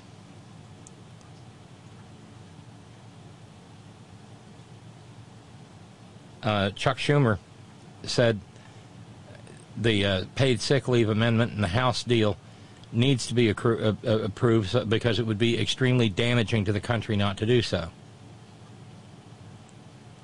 No one expects the first two votes to succeed the extension of a cooling off period or the paid sick leave for working people. And then the third one is expected to get the requisite 60 votes and pass. Speaking today, um, well, uh, the Bidens welcomed uh, President and Madame uh, Macron to the White House. And in remarks there, President Biden said, I think we're going to get it done, but not within this agreement. He was talking about the paid sick leave. We're going to avoid the rail strike, keep the rails running, keep things moving, and we're going to go back and we're going to get paid leave. This sound, and I don't. I think I think his heart is in this. We're going to get paid leave not just for rail workers, but for all workers. All workers. That's a pretty gutsy statement for President Biden to make. And I hope he's able I hope he is able to deliver on it. Because American workers are brutalized.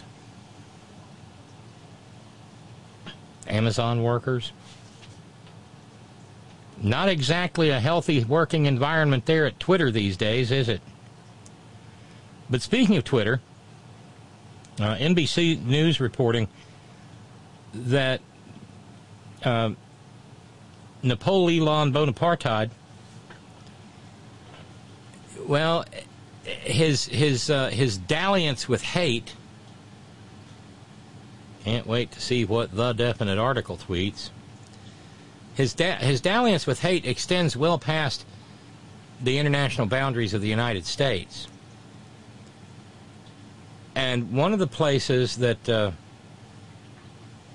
may wind up feeling the pernicious effects of his fascination with so called free speech, which is actually a fascination with hate speech, is the world's single largest democracy India. Yeah.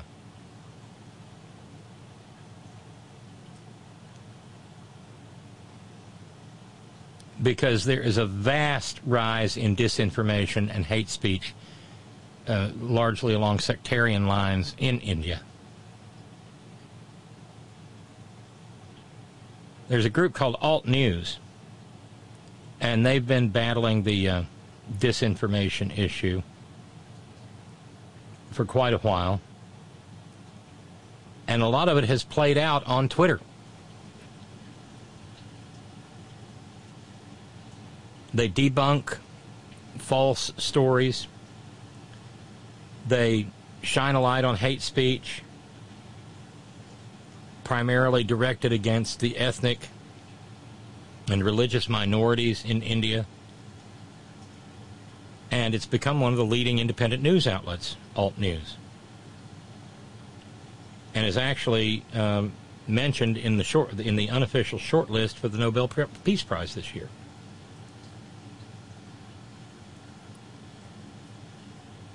But with the uh, with the unmitigated chaos, insanity at Twitter, um,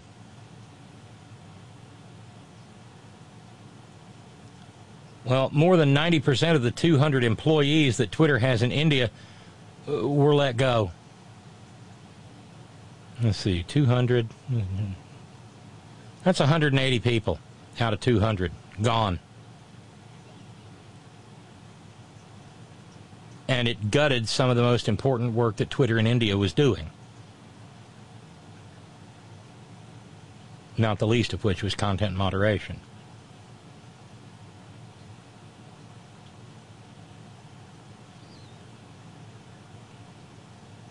And Napoleon Bonaparte can call himself a free speech absolutist all he wants, but he's not. Because it's pretty clear that he isn't. His idea of free speech is free speech for the people who promulgate the kind of hate speech that he favors, but not people with small voices, and not people who represent points of view with which he does not agree. Given the fact that he's a monstrous transphobe, um, that would include the trans community.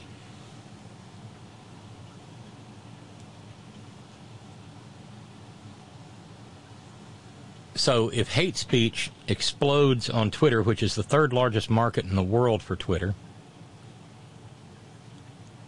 it means in turn that there's every possibility that people will die in India. And they will largely be marginalized people.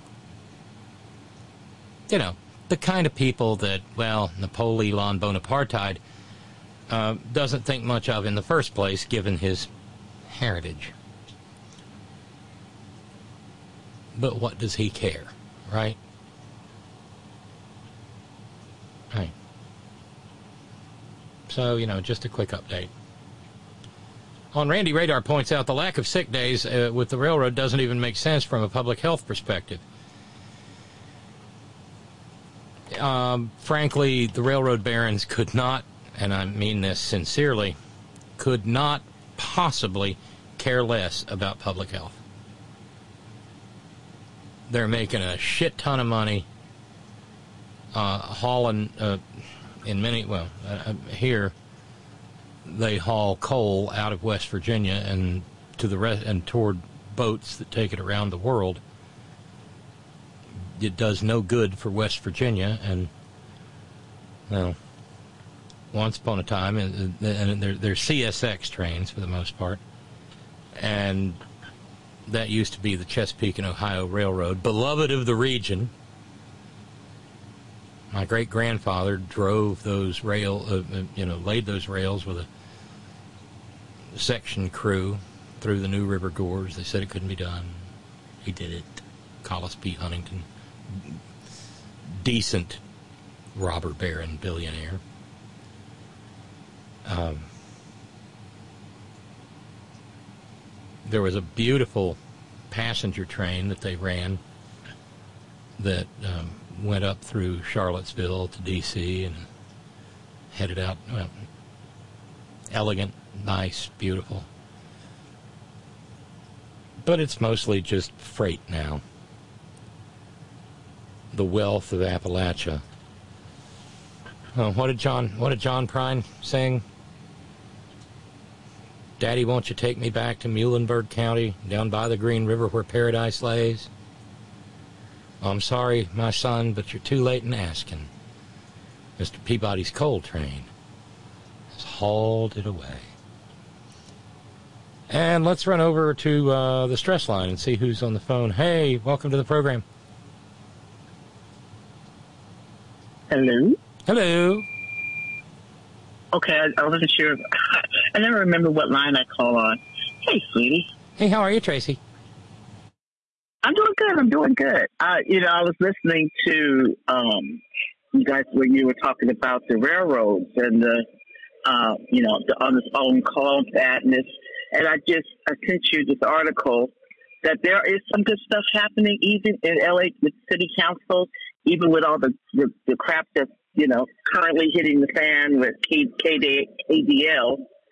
Um, so they passed the ordinance. Now, unfortunately, it's just for retail workers right now.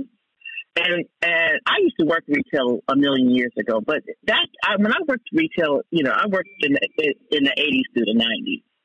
So you could actually have a career. You know, this is when you know I used to my first job was J.C. Penney, and um, you know, I there was people in each department, you know, and there's cat all the cash registers.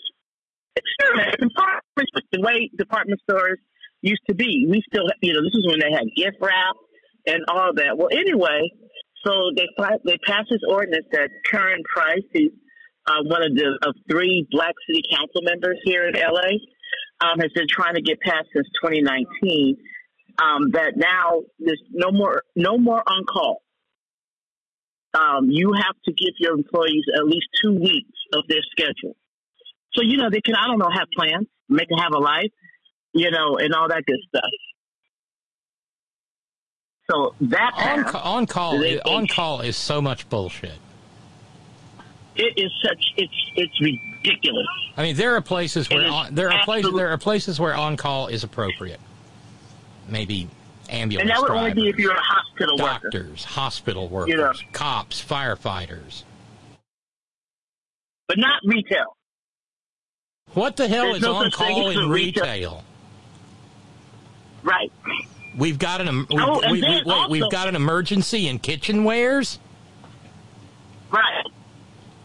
So they got rid of the thing like because I used to work retail, and if you wanted to call off, you call to find somebody to take over your shift. That's not my job. Why should I have to go and and I mean and and why would I have anybody's phone number? you know.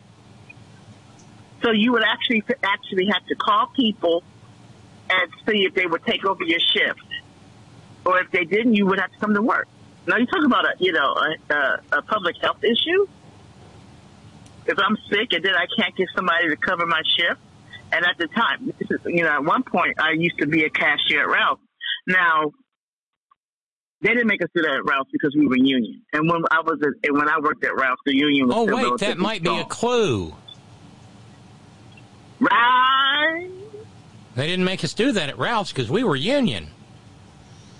So that Mhm. means on call is one of those shitty things that companies that have non-union workforces like to do to their non-union workers. Yep. And they were saying that, you know, on average, um, they have sometimes they only have like a couple of days notice before they even know what their schedule is.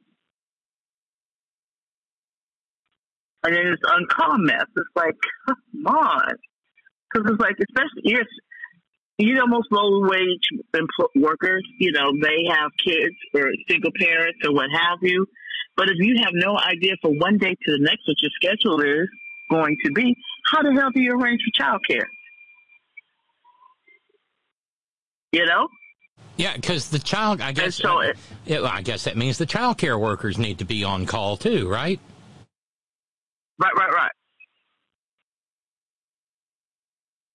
That part. I, I tell you, I, I'm just, I'm just, and then okay, so, so another piece of, you know, now that's good news because that that passed, so that's a good thing. And then I, you know, was it yesterday or the day before that I sent you that story about Section 14 in Palm Springs? Right. And so um, they so for I don't know if you talked about it at all, but for those who don't know, um, in the 50s and the 60s in Palm Springs, of course, Palm Springs, like every place else in California, it was very segregated and they had restricted covenants and stuff like that. So there was a section of Palm Springs that they realized, hey, this could be a really cool section. And so what did they do? Did they, they didn't even, Robin didn't even use eminent domain, none of that. They just went and burned down the people's houses and then bulldozed them. So one day you you leave the house and go to work or go to school and you come home to watch your fire your house being set set on fire and then burn and, and then bulldoze. Oh, and by the way, guess who set the fires? The city fire department. So this was state Straight out of Fahrenheit 451. Violence. Right. This was straight up state sanctioned violence. And so there were two articles that I read that I, I think I sent you both articles. One was from the POV of, you know, black people and Areva Martin, who is she's one of those lawyers that I'm like, I would not want her mad at me. Because she was one of the people that actually helped with the um, Bruce Beach cases. You know, that those, the, uh, that they used eminent domain to steal the property from, um, you know, again, segregation. And there was only like, uh, and you can, uh, well, you, you know, LA is full of beaches. Say LA County. So when you talk LA County beaches, you're basically going from south of, like from like Hermo- I think Hermosa Beach or Redondo might be the last beach in south south in, in LA County, all the way up to Malibu, and then after you get north of Malibu, you're in Ventura County. Okay, so of all of LA, there was the like the one spot that black people could actually go to the beach, and that was in Manhattan Beach. And they used it, they condemned the property. How do you condemn a beach resort, Robin? It was a beach resort. I know. So they condemned Yeah. the property. and, and so, you know, didn't give them fair value or nothing, and just buy. So basically, the same thing happened here, but at least in, in, they didn't burn down these people's homes. The, or the, they didn't burn down the resort; they just took it. So it's up. They said now it's up to. I mean, I mean, we're talking 1950s and uh, into, into the 60s. So there are people that are still he, are still there, still in Palm Springs. Well, not so much Palm Springs, but are still around, right? And so I think it was the Desert Sun article. That's you know, I guess that's Palm Springs newspaper, and they were going on and on. Well, you know, uh, they've been, tr- you know, we we issued an apology. hmm And how do you know? It's not really proven that these people actually had leases, you know. And then the, the best one was when the, they were saying, "Well, how do we know that these people were actually, you know, lost their home?" Because we don't see any leases and stuff like that. It's the same argument with reparations. Well, how do we know that you got the, the people that we may give reparations to are actually descendants of slave of formerly of formerly enslaved folks? Mm-hmm. So they're saying, and and, this, and the people aren't even haven't even really asked for damages, but um, there's a professor. Her name is. I think, she, I think she's the chair of Africana Studies at uh, Cal State LA. Uh, but she is a, a, a black female economist. So we got a group of black women fighting for these people in Palm Springs, right? And so they said that these people in the, you know, in the entirety, because at this point, I think it's maybe four or five hundred families, Robin. Because this was a neighborhood. This was a thriving neighborhood. Yeah. And so they're saying that it's upward to me to, to up from five to start from five hundred million to two billion. Because you now you're talking of seventy seven decades, seven years of what? Stolen wealth. Right? And, and so then they're saying, well, you know, we don't have that kind of money in Palm Springs. Well, you better go to the state and find it or go to the Fed, because you, you again, everybody is complicit from the local to state to federal government on the scope of the stolen wealth of black people, black and brown people, indigenous people, you know, Asian people, uh, all this. So you know, y'all need to come up with something. You guys gotta start paying folks. It's just that simple. So uh, it looks like. I mean, I I don't see. I don't know if they're going to actually sue. I'm not. I'm not too clear on on what their what the precedent is, what they're going to do. I don't know if they're just out and out looking for reparations. I don't know if they're trying to see. You know, let's just pay these people so they don't. You don't have to go to court because what you did was wrong. Oh, and then of course they try to blame um, the the uh, Native American tribe because they built a casino, and it's like even if they might have had a tac, you know, tactile, you know, uh, prox- proximity to it, they had no control over the, the the fire department and the police department and the city council.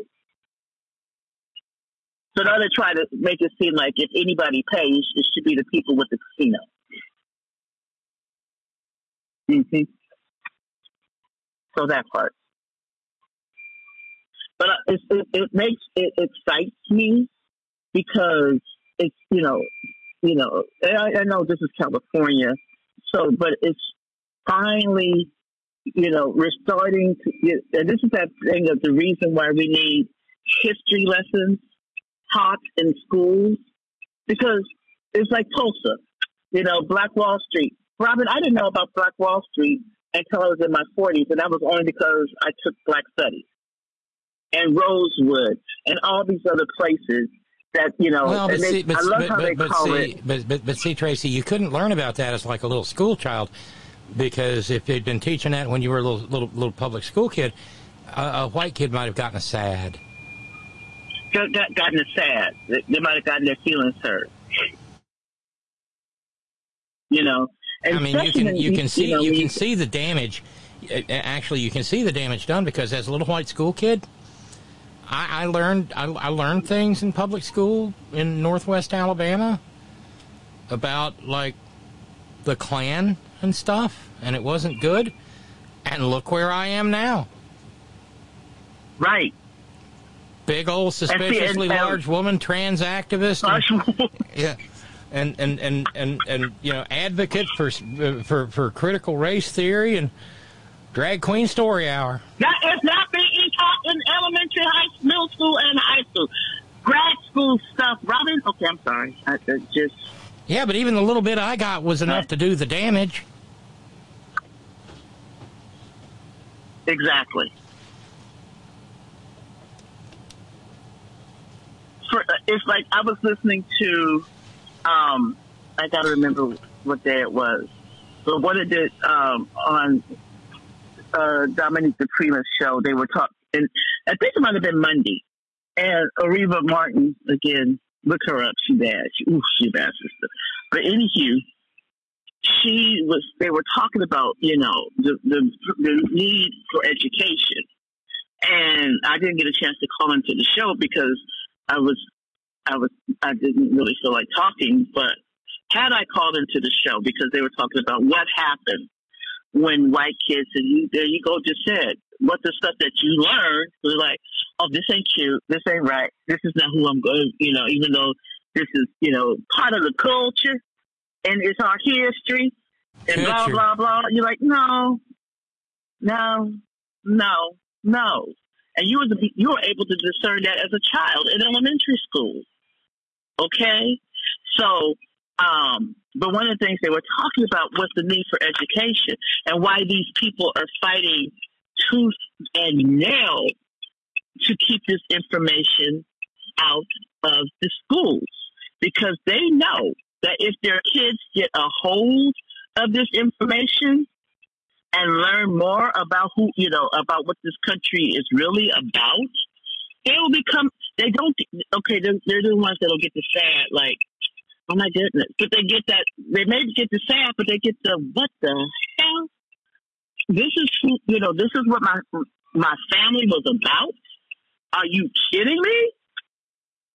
And so, you know, in my, you know, case in point, you know, when I went to San, not San Francisco, I'm um, CSUN, you know, all my classes were, um, Africana studies classes because by the time I got there, I had done all my undergrad GE shit, except for damn that last science class shit. But anyway, um, I cannot tell you after taking one class how many kids, how many of these uh, of my classmates, my young classmates, either changed their, they did one of three things. They changed their major to Africana studies, or they minored in Africana studies, or they double majored in Africana studies and whatever their major wasn't, you you know, before they started taking Africana classes. Oh, and these were white kids. So they didn't get the SADs, Robin. If anything, they got the mad. Because they were mad about the fact that they didn't learn this stuff earlier. And they became enlightened. They became informed. They became empathetic. And you know what? You know, you know what else? I, one of the things that impacted me early on was learning learning some of this, and I, you know, I just skimmed the surface. I didn't. Uh, I, I've, I've kept learning throughout. I'm a lifelong learner, um, just like you. Mm-hmm. But one of the things, because you know, at least where I went when I went to school, they made you memorize things. Yes. And we And I had, have a- and we had to memorize, Correct. and we had to, we had to memorize the preamble to the Constitution, and that language about The only reason why, look, look, the only reason why I know the preamble is because of Schoolhouse Rock. Okay, fair enough. Uh, but I had to we had we had to memorize the preamble to the Constitution, and in so doing, that more perfect Union language always struck. You know, provide for the common defense. Okay, we got an army, we got a navy, whatever. Promote the general I'm not, welfare I'm and not, I'm not being yeah uh, yeah promote the general and create a more perfect Union. The Union to, to obey and establish this perfect for the United States of America. Right. You can sing it if you want to.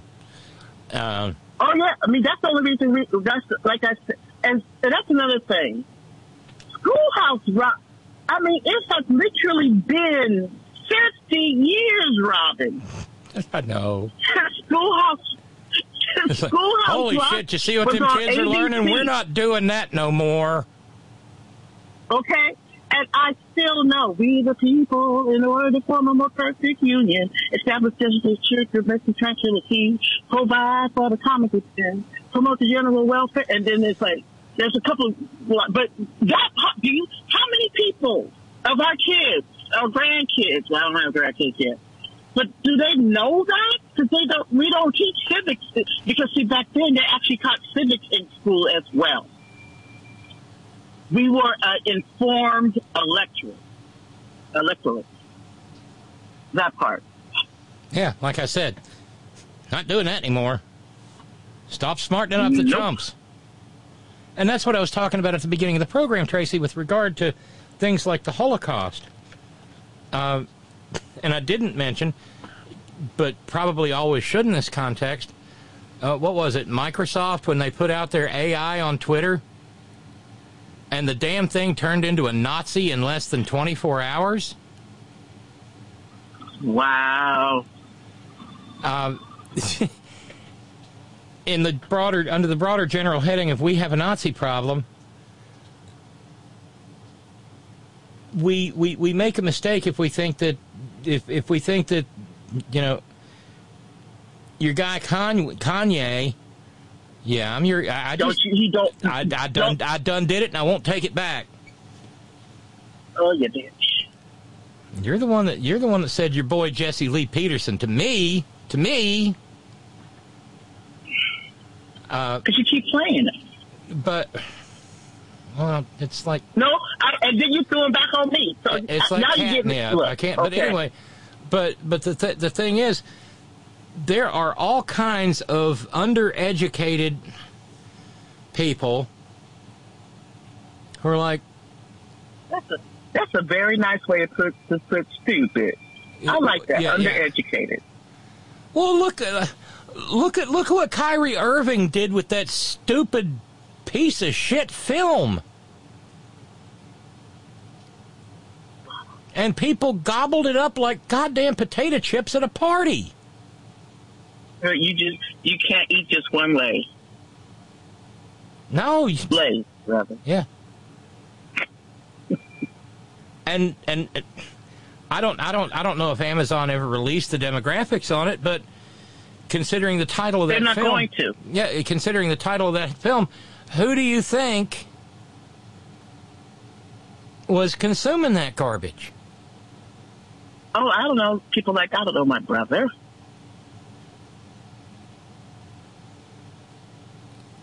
Yeah, I mean, That there's there's a potential audience there of of oodles and of, of you know uh, hoteps and NOIs. I mean, I'm pretty sure I'm pretty sure they didn't I'm pretty sure they didn't screen it down at the Ebenezer Baptist Church at least. No, no, no, no, no, no. No. Speaking of which, did you hear about LeBron calling out the the media? No, which? Uh, he, you know, it's like every press conference they keep asking him about Kyrie and blah blah blah. And he's like, I wish you guys would, you know, ask what somebody. Why don't you ask me or somebody else about some football players? Uh, I forget somebody, one of the owners, or football. But I don't know. But apparently, he has pictures of, you know, uh, when the, they were uh, the National Guard was trying to, you know, uh, desegregate. I think this Little Rock, and he has all this racist stuff. But see, you know, of course, I am not giving a pass to Kyrie and or or nor rather uh, that boy. I won't even say his name, but the you know, and it's like I don't understand. I mean, it, it, it, and yes, he should be called out by the Anti Defamation League and stuff. But why? Where is the Anti Defamation League when people do what? You know, I, it's it's it's it's really it really pisses me off. I'm like, and you know, y'all are all upset about this, and I'm pretty sure people are gonna say, well, you, are you you know uh, are you, you know, for this? I'm like, of course, now my wife is, you know, my wife is Jewish and I'm a sane individual. Okay. Of course, but I, I want the same vitriol and I want the same questions asked from white people. You know, then why doesn't the, the the media ask white people about the, the stuff that white folk do? Why is it? When they say anti, when they say anti-black and racist stuff about black people, but it's it's like, but everybody else is a protective class except for us. And it gets. I mean, how long did it take to get an anti-lynching law, law Robin? However How long this, however long this, however long this old this country is. Okay. But when other groups, other marginalized groups, except for like maybe the LGBTQIA people, you know, we don't, they don't really come for us, you know. But you know, like during COVID, the, the height of COVID, when the, that food number forty five, dope forty five, was talking about the kung flu and stuff like that. Where would you know? And then we have this rise of anti-Asian hate crimes, and they got a law right away. And again, this is needed. I am not debating the fact that these things are needed. And you know, when all this violence against Jewish people were coming out, they had, you know, Congress said all this stuff. But when it comes to, you know, we're trying to still get a policing law to keep people who have killed innocent black people not from being able to be hired at another police station to be held accountable. And we just, you know, I, we just want the same, we want the same respect and the same consciousness for people like that look like me. I mean, I'm in, uh, I'm more in a protected, you know, I don't know, because I'm black, I'm a woman, I'm queer, I have a disability. Okay, I'm protected as as a you know as a disabled person because the American you know the dis um uh, what is it the ADA. So there's there's that. But not so much as a black. I I've gotten more rights and treated better since I got married, and I call it my white cloak. What is it? I call it the the white cloak of protection, or the the proximity to whiteness since I've been with Jan and since I've been queer because they're they're more afraid of saying something and doing something against the queer person than they are against the black person. Because right now we're in vogue. It's cool to be queer, you know. It's like, oh. And I know I'm, I don't think I'm wrong in this, but you know, I'm, I'm now people are probably like, there she goes again. But I, I'm sorry before I was before I did anything else, I was always a black person. I can't change any, and nor would I want. Well, I spent a enormous decades, decades because of the anti-blackness and the racism of the, and being told, especially me being dark skinned, that I was less than anything, that I wouldn't, because, you know, why are you here? Why are you even trying to do, why are you even in college? Why are you in a grad program? The constant having to explain myself to, you know, uh, uh, and have, you know, to take up, you know, having to be able to take up space without being called into question.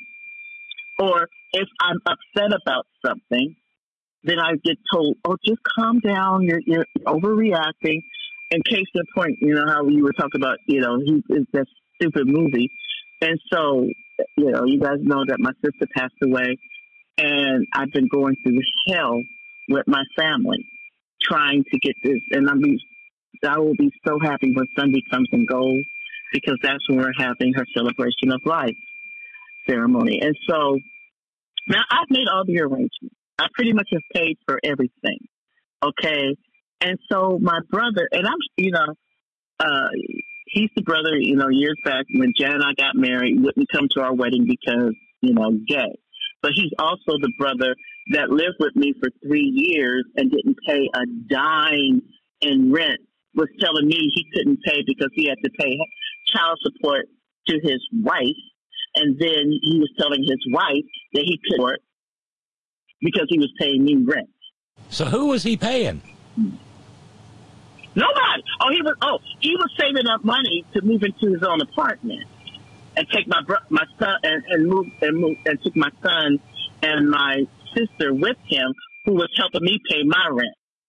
Okay, but that's besides the point. Damn, so that's a little shady. I have to say, okay, maybe, but I have to say, in the last couple of weeks, he's been stepping up.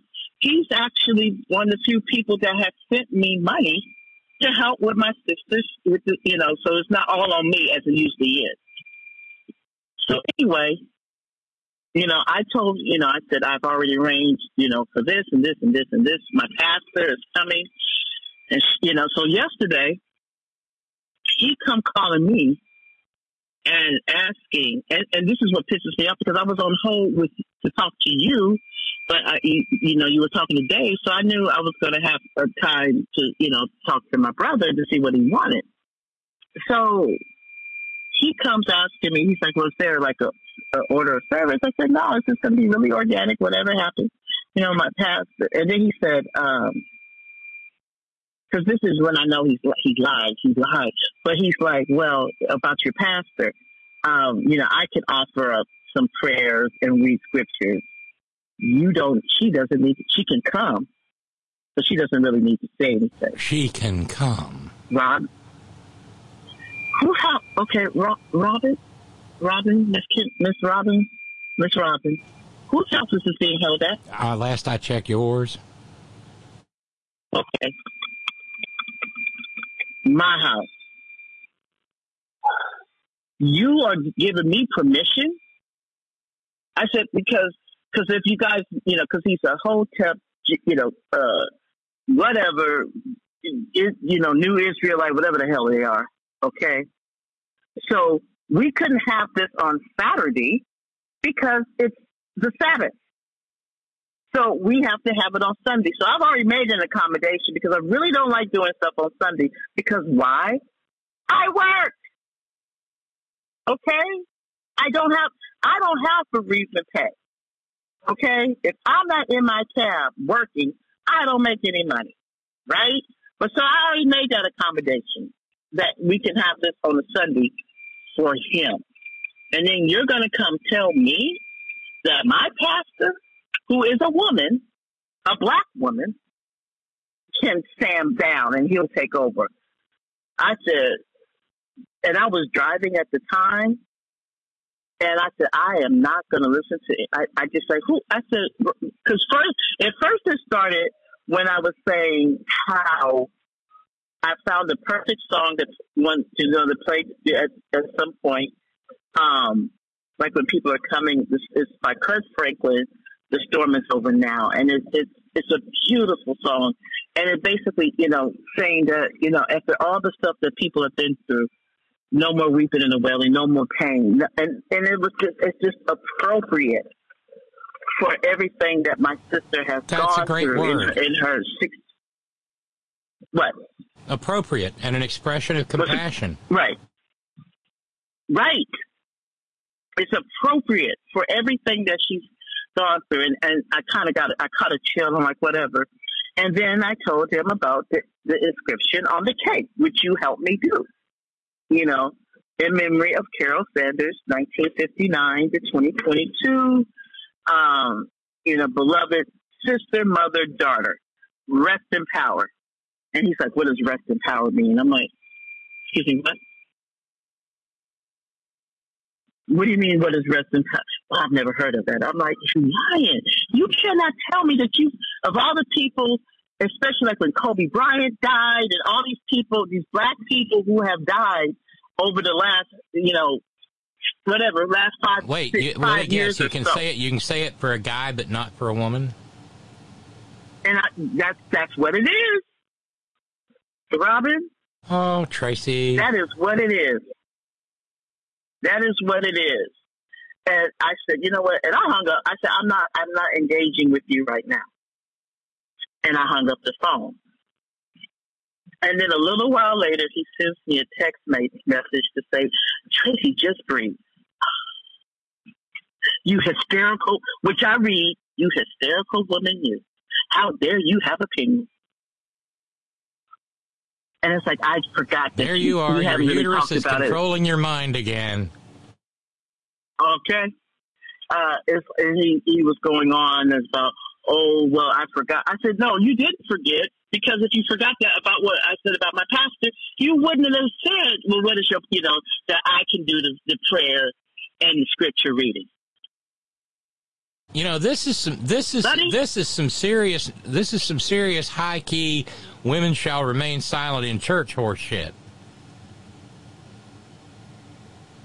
She she can come, but she doesn't need to speak. Uh huh. Robin, whose house is this at? No, I know, I know, but uh, you just make me wonder uh, over there over there in Hotep world. I mean, are the women like all gross and submissive and shit, and walk around with stuff on their hair? Well, they, heads? when he was married, when she, when he was married to my sister-in-law, um, they had the girl because he had four daughters, and they had to wear head covering, hair covering, right? Um, when my sister-in-law got pregnant, each each pregnancy made her progressively sicker. You hear me? It got to the point that by the last two, she was pretty much in the hospital the whole time. She was, I mean, because she couldn't keep food down. She had to um, be fed intravenously to get nutrition. and he, and knowing full well that basically her doctor, her OBGYN was like, she needs to stop having babies. But, you know, because of their religion, be fruitful and multiply the motherfucking earth, you gotta keep procreating, right? Be fruitful and multiply. Re- regardless, you know, you know, despite what is happening happening to your wife's body. So I, you know, 'cause so you know, my ass was tight all day today. I, I've just been in a mood, and so my mom called because she was supposed to be here last night, um, but her flight got um, canceled, and so um, I was about to like up him and his wife and bought her a one-way ticket out here to, through American Airlines. So sh my mom was calling to check and make sure I got her text message about, you know, her, her, what time she, she'll be here tonight or sometime after nine o'clock. And I'm like, okay, and this happened So uh, okay, airport so, day. so so does she know about all this now? Oh, so um, I called when she called. She's like, "Hey, you know, are you, you know, what's up?" I. She's like, "How are you?" I'm like, "I'm okay." She's like, what's wrong? And she's like, I think she even did the Tracy Michelle Porter thing. Yeah. Well, did you do the What's wrong? nothing? I- so wait, wait, wait, wait, wait. Did you do the nothing thing? Yeah, I'm like, nothing. Yeah, I know man so well. You know, th- that, and so she's like, what's wrong? And I said, have you talked to your, your, your son, your middle child lately? She's like, what happened? And I told her. And she's like, are you kidding me? I, cause, cause you know, I get upset about pretty, you know, this has just been, I, for the past couple of months, it's just been a hot a shitstorm. Okay. And so, and I said, Mama, am I being wrong? Was that disrespectful? She's like, you know, my mama don't cuss? She's like, yes, that was disrespectful. That was incredibly disrespectful. Now, what he should have said was, hey, sis, you know, uh, is there an order of service or what have you? Um, and, and like I said, I said no. And he was like, well, I, I would definitely like to say a few words and blah, blah, blah. Now, wouldn't that have been more, as we said, er, I said earlier, appropriate?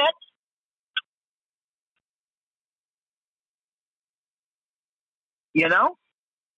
Yes. Because had, had he had he come at me like that, I would be fine. I'm like, well, we'll figure it out, you know. But my pastor is in charge. Period. And it's the, okay. And if my pastor wasn't going to be there, the only person in my family that is an ordained minister is who? My Mama. mother. So if anybody was going to run this, it would have been my mom. And, oh, and by the way, you know, by the way, I'm 10 years older than that motherfucker, okay? I used to whoop his ass when he, you know, when he turned out. Or, and change his diaper. And you going to roll up on me? Really? Just when I was trying to, you know, to under, to be cool about the asshole that you can be. Yeah, I'm finally getting over the anger that I've had for, over against you for oh for at least a decade. Okay? And you come at me like this, girl, and you know I didn't tell Jan. Oh, Because Jan hates him You are wise. You are wise in the ways of the Force. No, I, I, cause she, cause she's fine, you know, cause like when I told her that he sent me, uh, almost, he sent me he, over the last couple of weeks, he has sent me $700 to go toward the, the, the, the cremation and toward the, uh, you know, the, the catering and all, you know, everything else. So I've been, I was like, and when I told her that, she almost passed out. She's like, Marcus? Marcus, Marcus, Marcus. I'm like, yeah. Speaking of Marcus, my friend Sarah is a fool. When I told her, because you know, me, Sarah and I have been friends for 30 years, and when I told her, why did she do the Eartha Kitt voice from Boomerang? Bob. that was Eddie Murphy. Mark.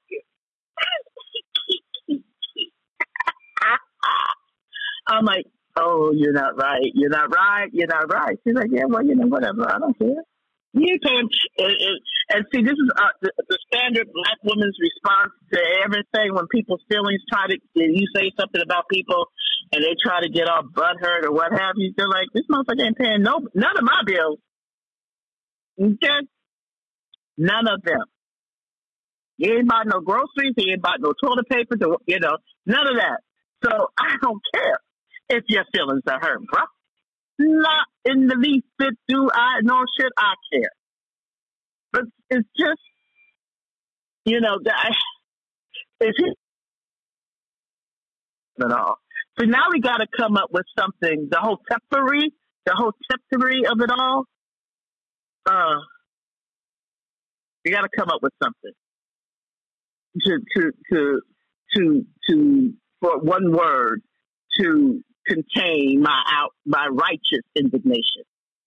Okay, because man, Oh, and see, that's another thing. Do you, you do you know what Hotep actually means? Because I remember when my, my first semester in in my one Well, of my, yeah, and my it's- it- it- uh, Hotep. I mean, you know, Amenhotep, uh, the pharaoh. Yeah, well, no, Hotep. When somebody says Hotep, they mean peace. yeah, yeah. In, in in Egyptian, right? Yeah, right. Uh, but I got I got I got a couple of, I got a couple of notes here for you. Uh, Emilio said, uh, "Robin and Tracy, hi." Subject line, but the children's will becomes a traumatized. We can't teach the children's anything bad. They will becomes a traumatized. To quote Judge and part-time a traumatized. Yes, to quote Judge and part-time Sheriff Herschel Wapner. Uh, wait a minute. Did you say Herschel Wapner? Herschel Wapner, yes. Hence the cowbell. It's always the adults that are traumatized and butthurt about these topics, the genocide of the natives, centuries of slavery, etc. When you tell children about these things, they're not hurt at all. They recognize it's wrong, but at that age, they're perfectly comfortable compartmentalizing the facts and then going back to watching cartoons 30 minutes later. It's the adults that are Mhm, consternated. coloring. Uh, It's the adults that are consternated and constipated. The same is true about LGBTQ rights. What children care about is that their home life is stable and that they're seen and loved, not what some strangers from centuries past did. What these adults are really butthurt about is the mere idea that their children might be exposed to these ideas because it risks breaking the bullshit they've been indoctrinated to believe. America's the greatest country in the history of the world on earth now, today, forever in the universe, under God. Love it or leave it. Fuck everybody else. The new motto of the U.S. could be America. XXX. Sorry, I had a perfect sentence here and I forgot what it is. Thank you, Emilio. And uh, Ron and Ron. Mark. Uh, Ron and Raleigh writes Black Hebrew Israelites. Today on You Know Who's program, I do know who, a black woman called in to defend Kyrie and the whole Black Hebrew Israelites bullshit narrative. All that shit's made up just like LDS theology. People believe all sorts of insane shit, like the story of the Exodus. The Jews did not build the pyramids. They were built during the reign of Pharaoh Khufu from 2550 to 2450 BCE. The patriarch of the Hebrews, Abraham, was born around 2000 to 1500 BCE. You see, the problem with the timeline. It's all bullshit. Biblical history is the worst history. No worse. No Yeah. worse. and and well, yeah, right, right. Remember, because when uh, when uh, when Ron references LDS theology, you got to remember uh, Joseph Smith adopted wholesale a fable that was Mhm. running around through white people circles in the early to mid nineteenth century that they had finally figured out who them Indians were. Lost tribes of the children of Israel. That's who they were. Mm-hmm. And That's so who they were, And, and, uh-huh. and so and so Joseph Smith concocts this amazing bullshit fable and sells it to the locals who were more than willing to buy in because this was this was the time of the great awakening and this was the time of of you know a, a, a, of stupid American white people on the frontier willing to believe anything I mean, this is also Mhm. it, it's no it's no accident that this is the this is the era in which uh, uh, medicine shows and snake oil salesmen and circuses, you know, all come to prominence. You know, and and it runs the game. Because rubes. Right, and, and right, and never smarten up a chump, and and play and play the rubes for all they're worth, and hit the road in the morning. Um, mm-hmm. But uh, remember, Joseph Smith, using a pair of seeing stones, looked into a hat and and, and, and and received the wisdom to go and dig at the base of a sacred tree on a hill in some, upstate New York and retrieve the golden tablets that were written in Reformed Egyptian, which he then translated into the Book of Mormon. and and and the, it's it's interesting that the Ron mentions the LDS stuff because some of it conflates perfectly with the Hotep silliness. Mm-hmm. Because once again, the Jewish people are not really the Jewish people. There's somebody else Not who's really the real Jewish Jews. people. Now, am I saying that there are not black Jews? I mean, Ethiopia No, no, they, no. They're most assu- they most assuredly are, but they're not these right, dudes. But, but it's, there's not these dudes. But one of the you know one of the one of the, one of the more interesting things that that seldom gets brought up, and of course this is not prayer meeting Wednesday, it's Thorn in the Side Thursday. Oh, it's not. But Okay. Uh, So, but, but- we're being, but the- but we're being a third on the side. yeah, but the fact of the matter is, everybody has been ripping off Jewish religious practice from jump. And in point of fact, when you get right down to it, the Hebrew people probably ripped off their religious practice from a combination of Ur and Sumer and Akkad and uh-huh. Egypt. So Egypt. You know, remember the And also the- remember, the- the- remember, hold on. remember, because of racism, Egypt's not part of Africa. That's the Middle East. Okay, go No, ahead. that's yeah, that's the white part of that's the that's that's the white neighborhood in Africa. Even if one of the Mhm. kings did look like Barack Obama, I mean, I'm not kidding. Okay. Akhenaten, that dude in profile Mhm. looks exactly like Barack Obama. Right, Barack Obama. Um, but rem- every now and then you'll see the, the you'll see the Pope sashaying around wearing a yarmulke. Okay. And other times they wear headgear that looks decidedly like the representations of uh, the Israelite priesthood. It's all about the headgear. It's all about the headgear, sis. It's all about the, you know, you know that song is all about the bass, about the bass. It's all about the headgear, the headgear, the headgear. Headgear, right? And I, I- whenever I say headgear, I always think of one of the one of the early great chase scenes because you're a movie buff and I'm a movie buff. One of the greatest early car chase scenes in, in American cinema takes place in W.C. Fields' The Bank Dick. Right. And and he's wearing a hat. Fields is with Egbert Sousa is wearing a hat, and it blows off during the car chase, and he turns around and he runs back. Forgot the headgear, and it's it's just it's it's it's just stupidly hilarious. Um, and and it's such a delightful subversive film. Uh, he walks into the bar, which happens to be called the Black Pussycat Cafe. oh no! And and Shemp Howard is the bartender, and he asks Shemp Howard, "Say, No, not Shep. Oh, Yeah.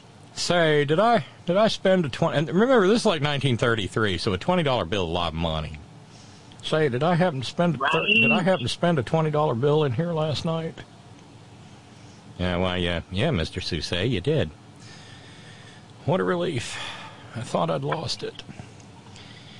And and at one point, the camera pans over, and all you see of the sign in the window is black pussy.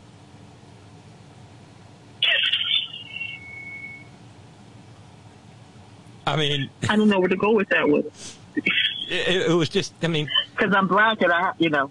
yeah. But it was it, it and and and uh, he in order to get more money out of it, he credited he was Fields was the writer and he credited he credited another name uh, as the writer of the film, Mohandas K. No. Jeeves. No, sis. Mohandas Mohandas Kane Jeeves. Look, I'm not. Look, make your money. Do what do what you need to do. All right. So he was he the inventor of the side hustle? Uh, it- yeah, every one of his films was a series of side hustles. That's exactly what it is. I mean, I, any anybody who loves uh, you know uh, classic comedy, there's never a bad time to cue up the bank dick. The little kid, No. the little kid looking at Fields and saying to his mother, "Mother, that man has an awfully big nose." Mama looks at the kid and says, uh, "Be re- be respectful, son. You'd like to have a nose like that full of nickels, wouldn't you?"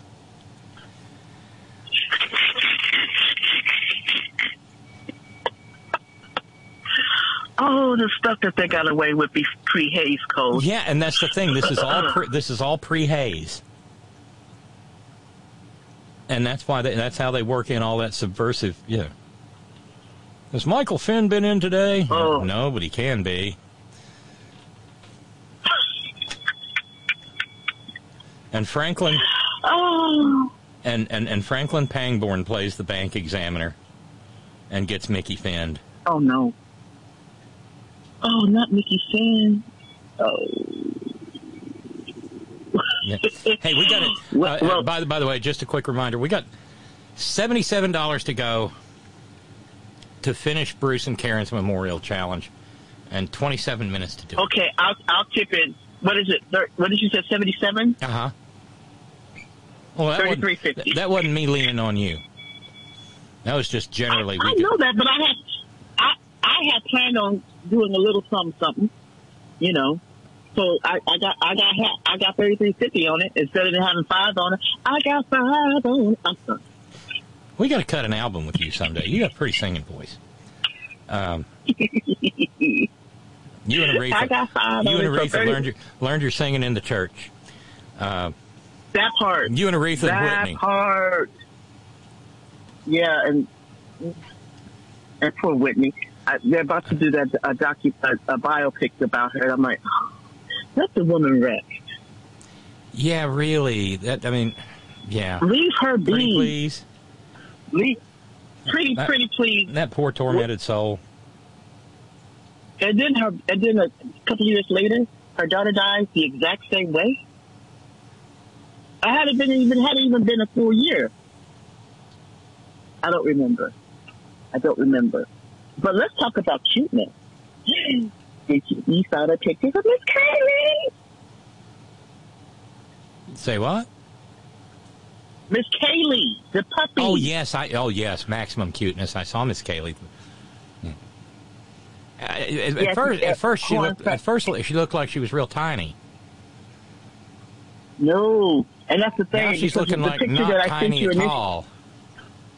No. So apparently, she when they did that picture, she had was tiny, and which actually she because they've had her since birth, and she was only like a pound and a half when she was born, and then they didn't even think she was going to survive, to tell you the truth. And uh, within a month, she just like you know they must have been feeding her her their, her Wheaties or something, sis. I mean, she's not huge. She's definitely still a puppy, but she's so cute, and she's just so she's such a Kaylee because it's like, okay, I'm here, and I really don't know if I want to be here, but you guys seem cool, and I'm just gonna see kind of just kind of walk around here and and get my bearings because she's all she's all she's all Paul, and so she's not used to walking around on. So Jan picked her up from Bakersfield and um, brought her home. And by the time she got home, she had pooped and peed in the kennel. So we, so we had, I had to get her out of the kennel, and she would come out the kennel. And I'm like, "Come on, Miss Katie, come on." And she's looking. I bitch, I ain't going nowhere. Who the fuck are you? I don't know you. okay. So we kept, we literally had to take the the kennel apart. Oh to get God. her, pick her up and take her out of the oh kennel. Oh God, she's going to be a high maintenance puppy. She going she going she's gonna be a high maintenance bitch. I can already it's like but she is so calm though.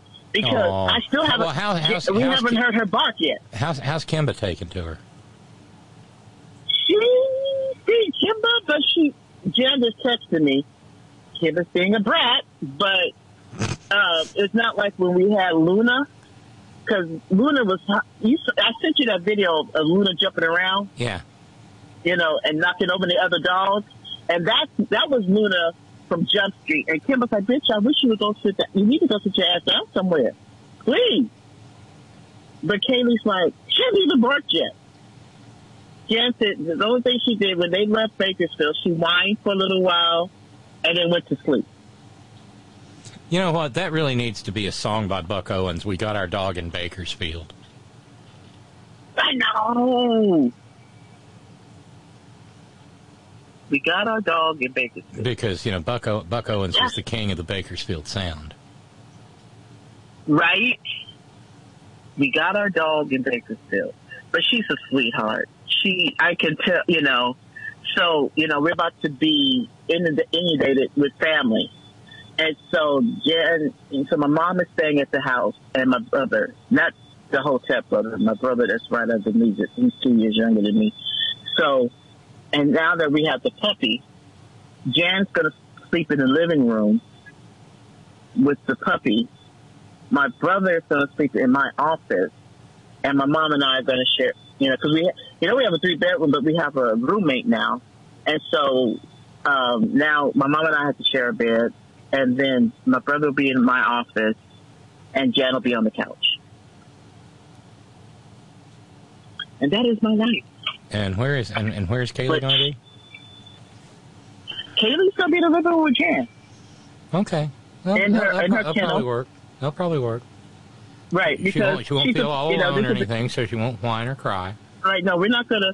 No. So you know, Jan will be in the living room with with Miss Kaylee. Oh, she's just. Uh, and, and you, you know, try- you we know, to, I, I got, I got to point this out though, Tracy. You can't get a third dog, okay? Because you've Oh, already got, you, we're- no, no, no, no, because you've already got two dogs whose names begin with K.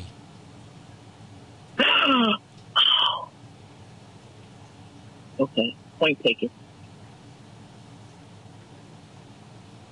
I mean, Point taken. did you not notice?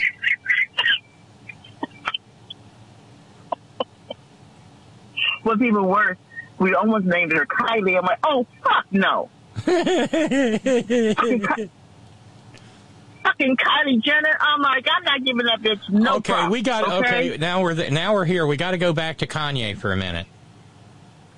Okay, yeah, yeah, yeah. because there is so much more. You know, there's so much more than just a clip of him saying, you know, uh, you know, uh, uh, Hitler invented my microphone, which uh, still has me just bouncing my head off the desk. Yeah, Hitler invented the microphone. Okay. Uh, But don't you know that, and and and so no there was more at one point uh, the definite article pulled out an, a, a, a butterfly net and a bottle of yoo-hoo What? yeah you're going through some noise or something there uh, Yeah, I'm outside. I'm Oh, gonna. okay. Um, Okay. That's I'm outside. Well no he pulled out a butterfly net and a bottle of yoo-hoo and started comparing no and started comparing the butterfly net and the yoo-hoo to Bibi Net and Yahoo. The what? Yeah, Yoo-hoo, Netanyahu. See, see what he's doing there. And then the article reads, affecting a high-pitched voice as sort of imitation of Netanyahu. Bibi Netanyahu does not have a high-pitched voice. No. I mean, he's kind of baritone But um, he brandished the net and said, we have to control the history books, we have to control the banks, and we have to go and kill people.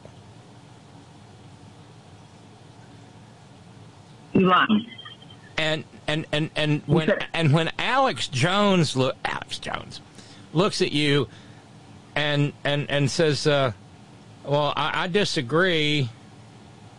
After the definite article says, "I love Jewish people, but I also love Nazis," and Alex Jones is going, "No," and he goes on and adds. Hitler had a really cool outfit and stuff. And then went on to say uh,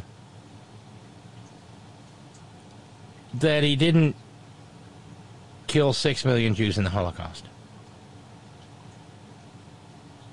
Leave me alone. Uh, I, I can't even. What are you people going to do about him? You just repeat what me. I did. Oh, shit! that was the cardinal sin. You just did people. I did. I, Hell, if you didn't know better, you'd think I was one of Queen Elizabeth's lady, ladies in waiting, wouldn't you?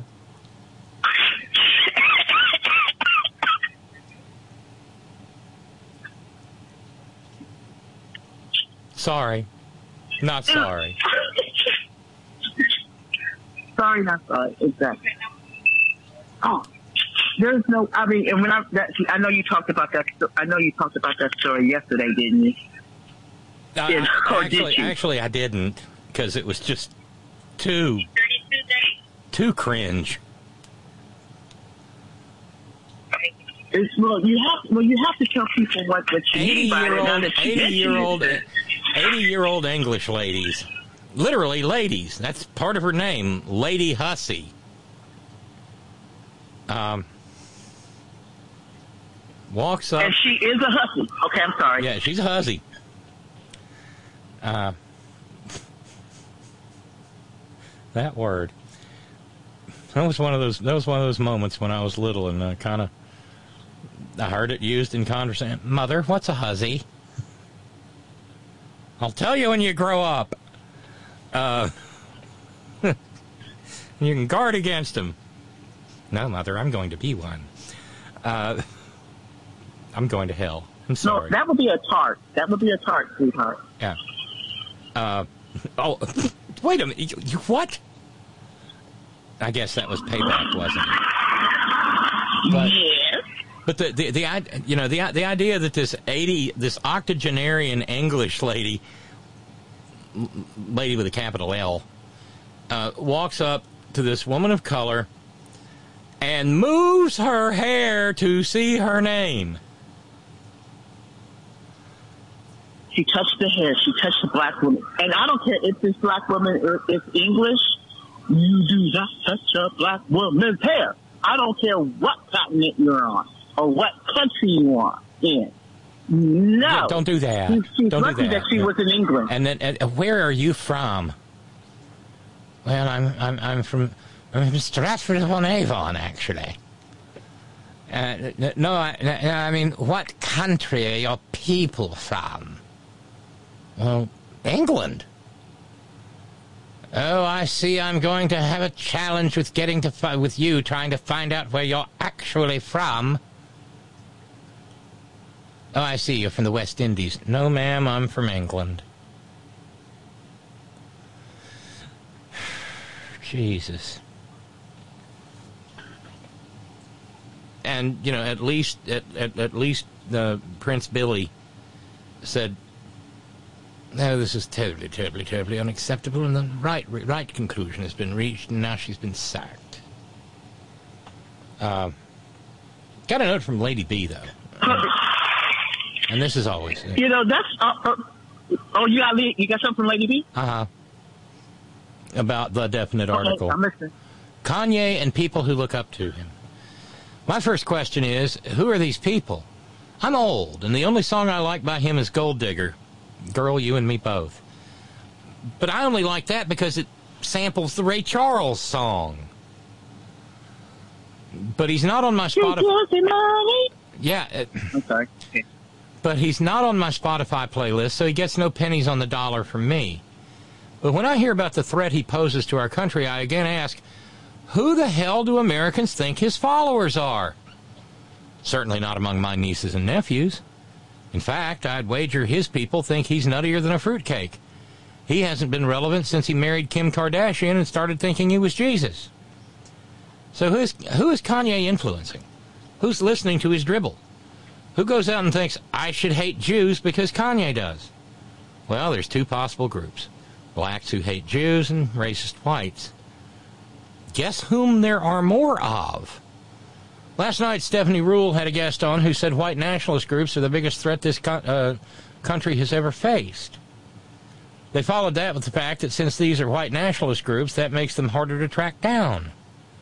They are incognito, or in Caucasian, as I like to call them.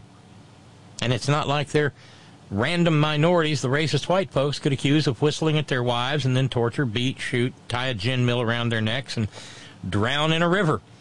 We have to be careful. We don't want to accuse a white man caught stealing a, the House Speaker's podium and shitting on the floor of a crime, especially without due process. The biggest problem is white nationalism. Kanye is a delusional bipolar asshole who's famous enough for us to know better than to take anything he says seriously.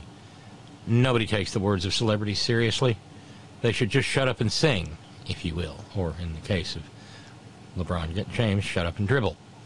Put a camera in front of a Kardashian, she'll have an accidental nip slip. Ask a severely bipolar rapper who just divorced his wife and is still grieving the loss of his beloved mother to say something outrageous, and he'll say it. Cameras and microphones are all he knows. And he shouldn't have access to either, but here we are. We're giving him oxygen when we should just ignore him. I'm sick of it. White nationalists and the brothers still doing the robot on the dance floor. The only. Oh my God! Wait a minute. White nationalists and the brothers still doing the robot on the dance floor are the only folks who are following Kanye. One of those we can laugh at, the others we need to take real fucking seriously. They are closer to power. They are insidious and masters of disguise. Pay attention to them. They hold the rings of power, not Kanye. And by giving Kanye air, we're doing exactly what they want us to do. As far as black folks go, I assume he has some fans. To be clear, there are black people who hate Jews. There's an entire religion American blacks follow around it. I was just trying to make a point, and I can't even remember what it was. Uh, it, no, she's she's not wrong as as ever. Um, no. It's a cottage industry. But the but but, but the, you but, know- but the thing is, it, this is a this is a way of this is a, still a way of calling it. Again, he showed up on it. How bizarre is it? He shows up on Alex Jones in the company of Nick Fuentes, you know, the Mexican white supremacist. We call them. Whiteinos? Okay. What? Um, And nobody's writing anything about anything Nick Fuentes said. That's what I'm saying. It's all what Kanye did. now, meanwhile, just as a sort of, and and by the way, so we got 33 bucks to go on Bruce and Karen's Memorial Challenge. Thank you, Tracy, for cutting that in half. Um, thank you so much. Hopefully, the other will be met too. Thanks to everybody who's joined in. Um, as a sort of counterpoint to this, out at the University of New Mexico, uh, the Lobos, uh, that's their The, the what? the, said the Lobos? The Lobos. Their nickname is the Lobos. That oh, mean- the Lobos. Okay, the Lobos. Okay. yeah, yeah, that stands for lose our butts on Saturday. Uh, That's not nice, brother. Well, it's better than you. That's better than the. That's better than the uh, than the the, the uh, acronym for the University of Texas El Paso. You take 'em points. You take him points. Uh, so the, the the University of New Mexico, the Student Union building, uh, last night. Well, Charlie Kirk was invited. Why does that name sound familiar? Oh, because he's a little white supremacist, right wing piece of shit. He's the Oh, founder and president. so many. Of, I just- he's the founder and president of TPUSA. I call it toilet, toilet Paper USA, but it's Turning Point USA. Uh, he's a he's a right wing bag of shit. He's a blivet, you know, f- ten pounds of shit in a five pound onion bag. Uh, this is uh, this is the same Charlie Kirk who tweeted that uh, back before January 6, 2021, and the terrorist attack on the Capitol of the United States, uh, he's deleted it since, but he tweeted that he was honored to send busloads of patriots to D.C. to fight for the president. So there. So why isn't he in jail? Or why isn't he being indicted? Okay, I'm sorry. I'm Yeah, no. sorry. I'm sorry. So there were a lot of people who did not want him to speak at the University of New Mexico because sometimes people object to having Nazis speak at publicly funded colleges and universities. And so around five o'clock, people started showing up and blaring music and banging pots and pans and drumming on plastic buckets and chanting. And the University of New Mexico police and hired security just kind of stood around. And by the time Charlie Kirk was supposed to pe- speak, there were only about 100 people, protesters left. And uh, once there were a sufficiently small number of protesters, the New Mexico State Police rolled up on the protesters wearing riot gear, formed a skirmish line, and started moving on the demonstrators. Ah. Community activist Lisa, Lisa Christopherson said, I really thought that if we were just standing there, that maybe they'd stop. I didn't have any weapons. None of us did. And none of us were hitting, punching them, or anything, really. Just standing there. A law student at University of New Mexico said, as soon as I raised my hand and pointed at her, I got hit in the gut from behind and then tackled. They kicked him while he was on the ground and then threw me in some cuffs. The riot police detained uh, Lisa Christopherson, um, uh, uh, and dental hygiene advisor Georgia Mose. Charged them all with disorderly conduct for standing around. Uh, Christopherson says she thinks the cops broke her ribs and she has concussion syndromes. Um, but the docs couldn't see her because the ER was so full. So there was all these And people so there. three people were then- three people were arrested. for just standing around. Come on. Okay. Come on. I mean, I'm just Three wondering. people so three this? people of color. Right. Because I'm wondering where was all this, you know, this ready, this this military efficiency and readiness when motherfuckers were storming the Capitol. Okay, I'm sorry. Not sorry. And uh, at another event that also featured uh, White Power Because Barbie- white people. I'm Uh, sorry. Okay. Yeah, that's a, at another event that had Charlie Kirk in it, but also featured uh, White Power Barbie. Remember White Power Barbie? Tomi Lahren. Tom, that bitch. Yeah. we uh, haven't heard from her in a minute. yeah. Uh, the, at that event, uh, no one of color was allowed entry. See, now with Kanye, see, this is what I'm talking about.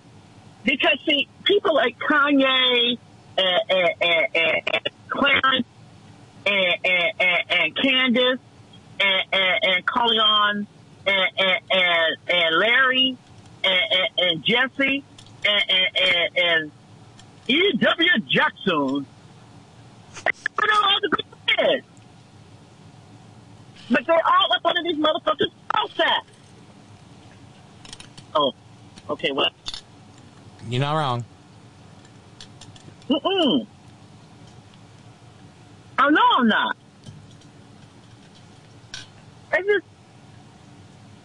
Oh, speaking of Nazi, Barbie, Nazi, Nazi Barbie, did you get that clip that I sent you, Roland Martin taking down our, our, our wonderful nutmeg? We haven't heard from her. And Speaking of, you know, Yeah, it's been a while. mediocre white women, it's been a while.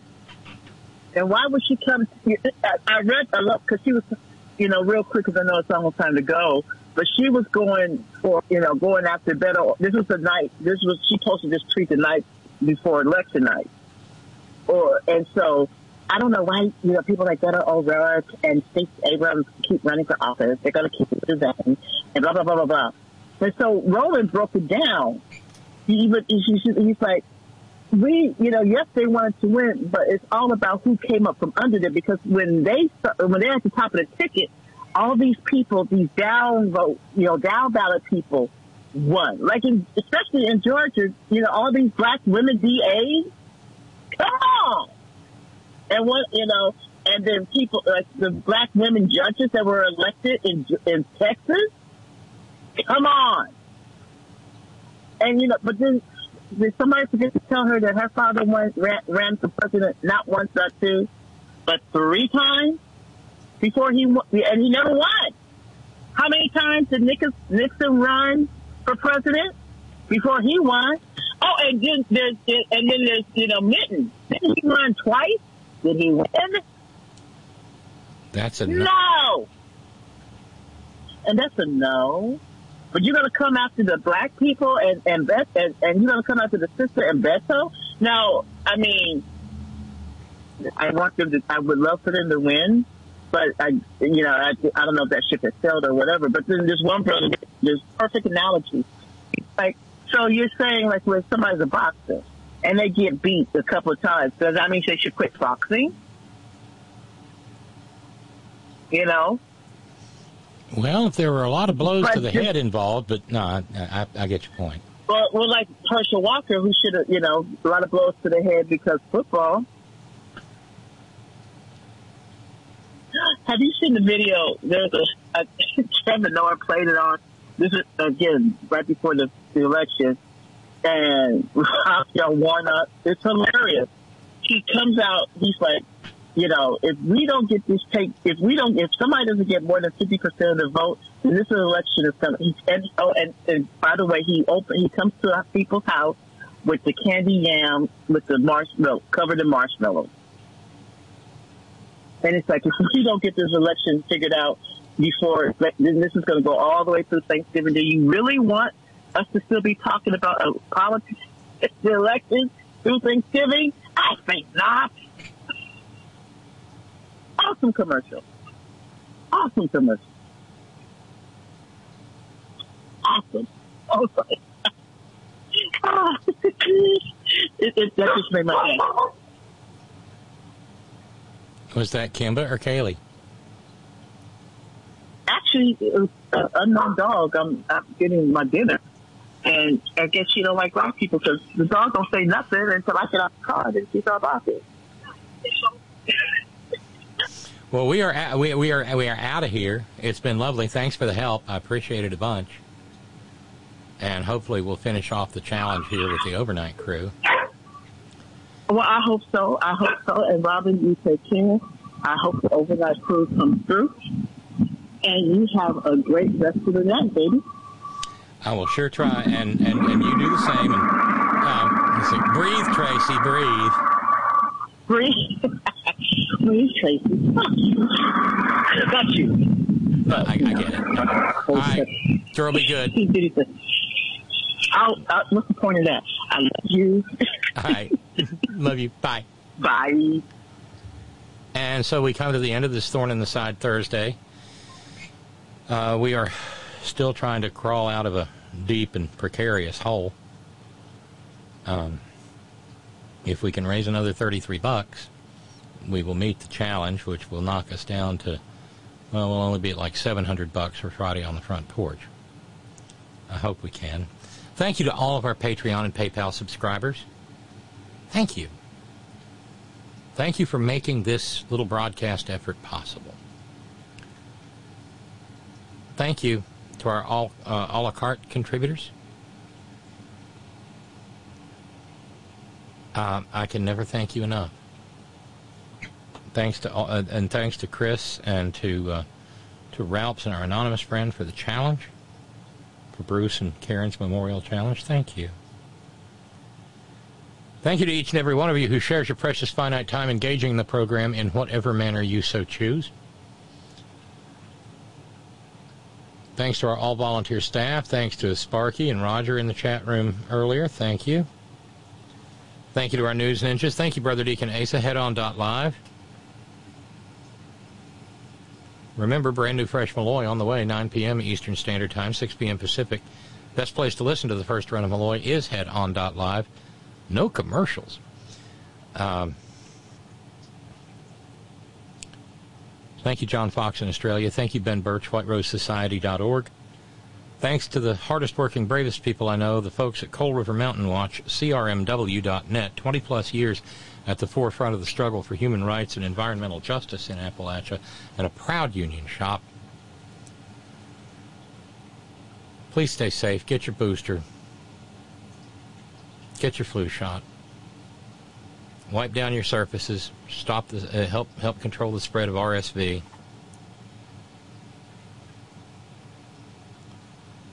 Wear your mask when you're among big crowds or big box stores or among the general maggot unwashed and unvaxxed. Wash your hands, don't touch your face, use your hand sanitizer. Maintain your social distance 15 to 20 feet, like Paul from Parts Unknown says. And if some dude with a tube sock over his head comes along talking about Hitler had a cool uniform, ah, avoid that dude like the plague. Because he, the definite article, is. And always, always, always, Gina, it's all for you. Later.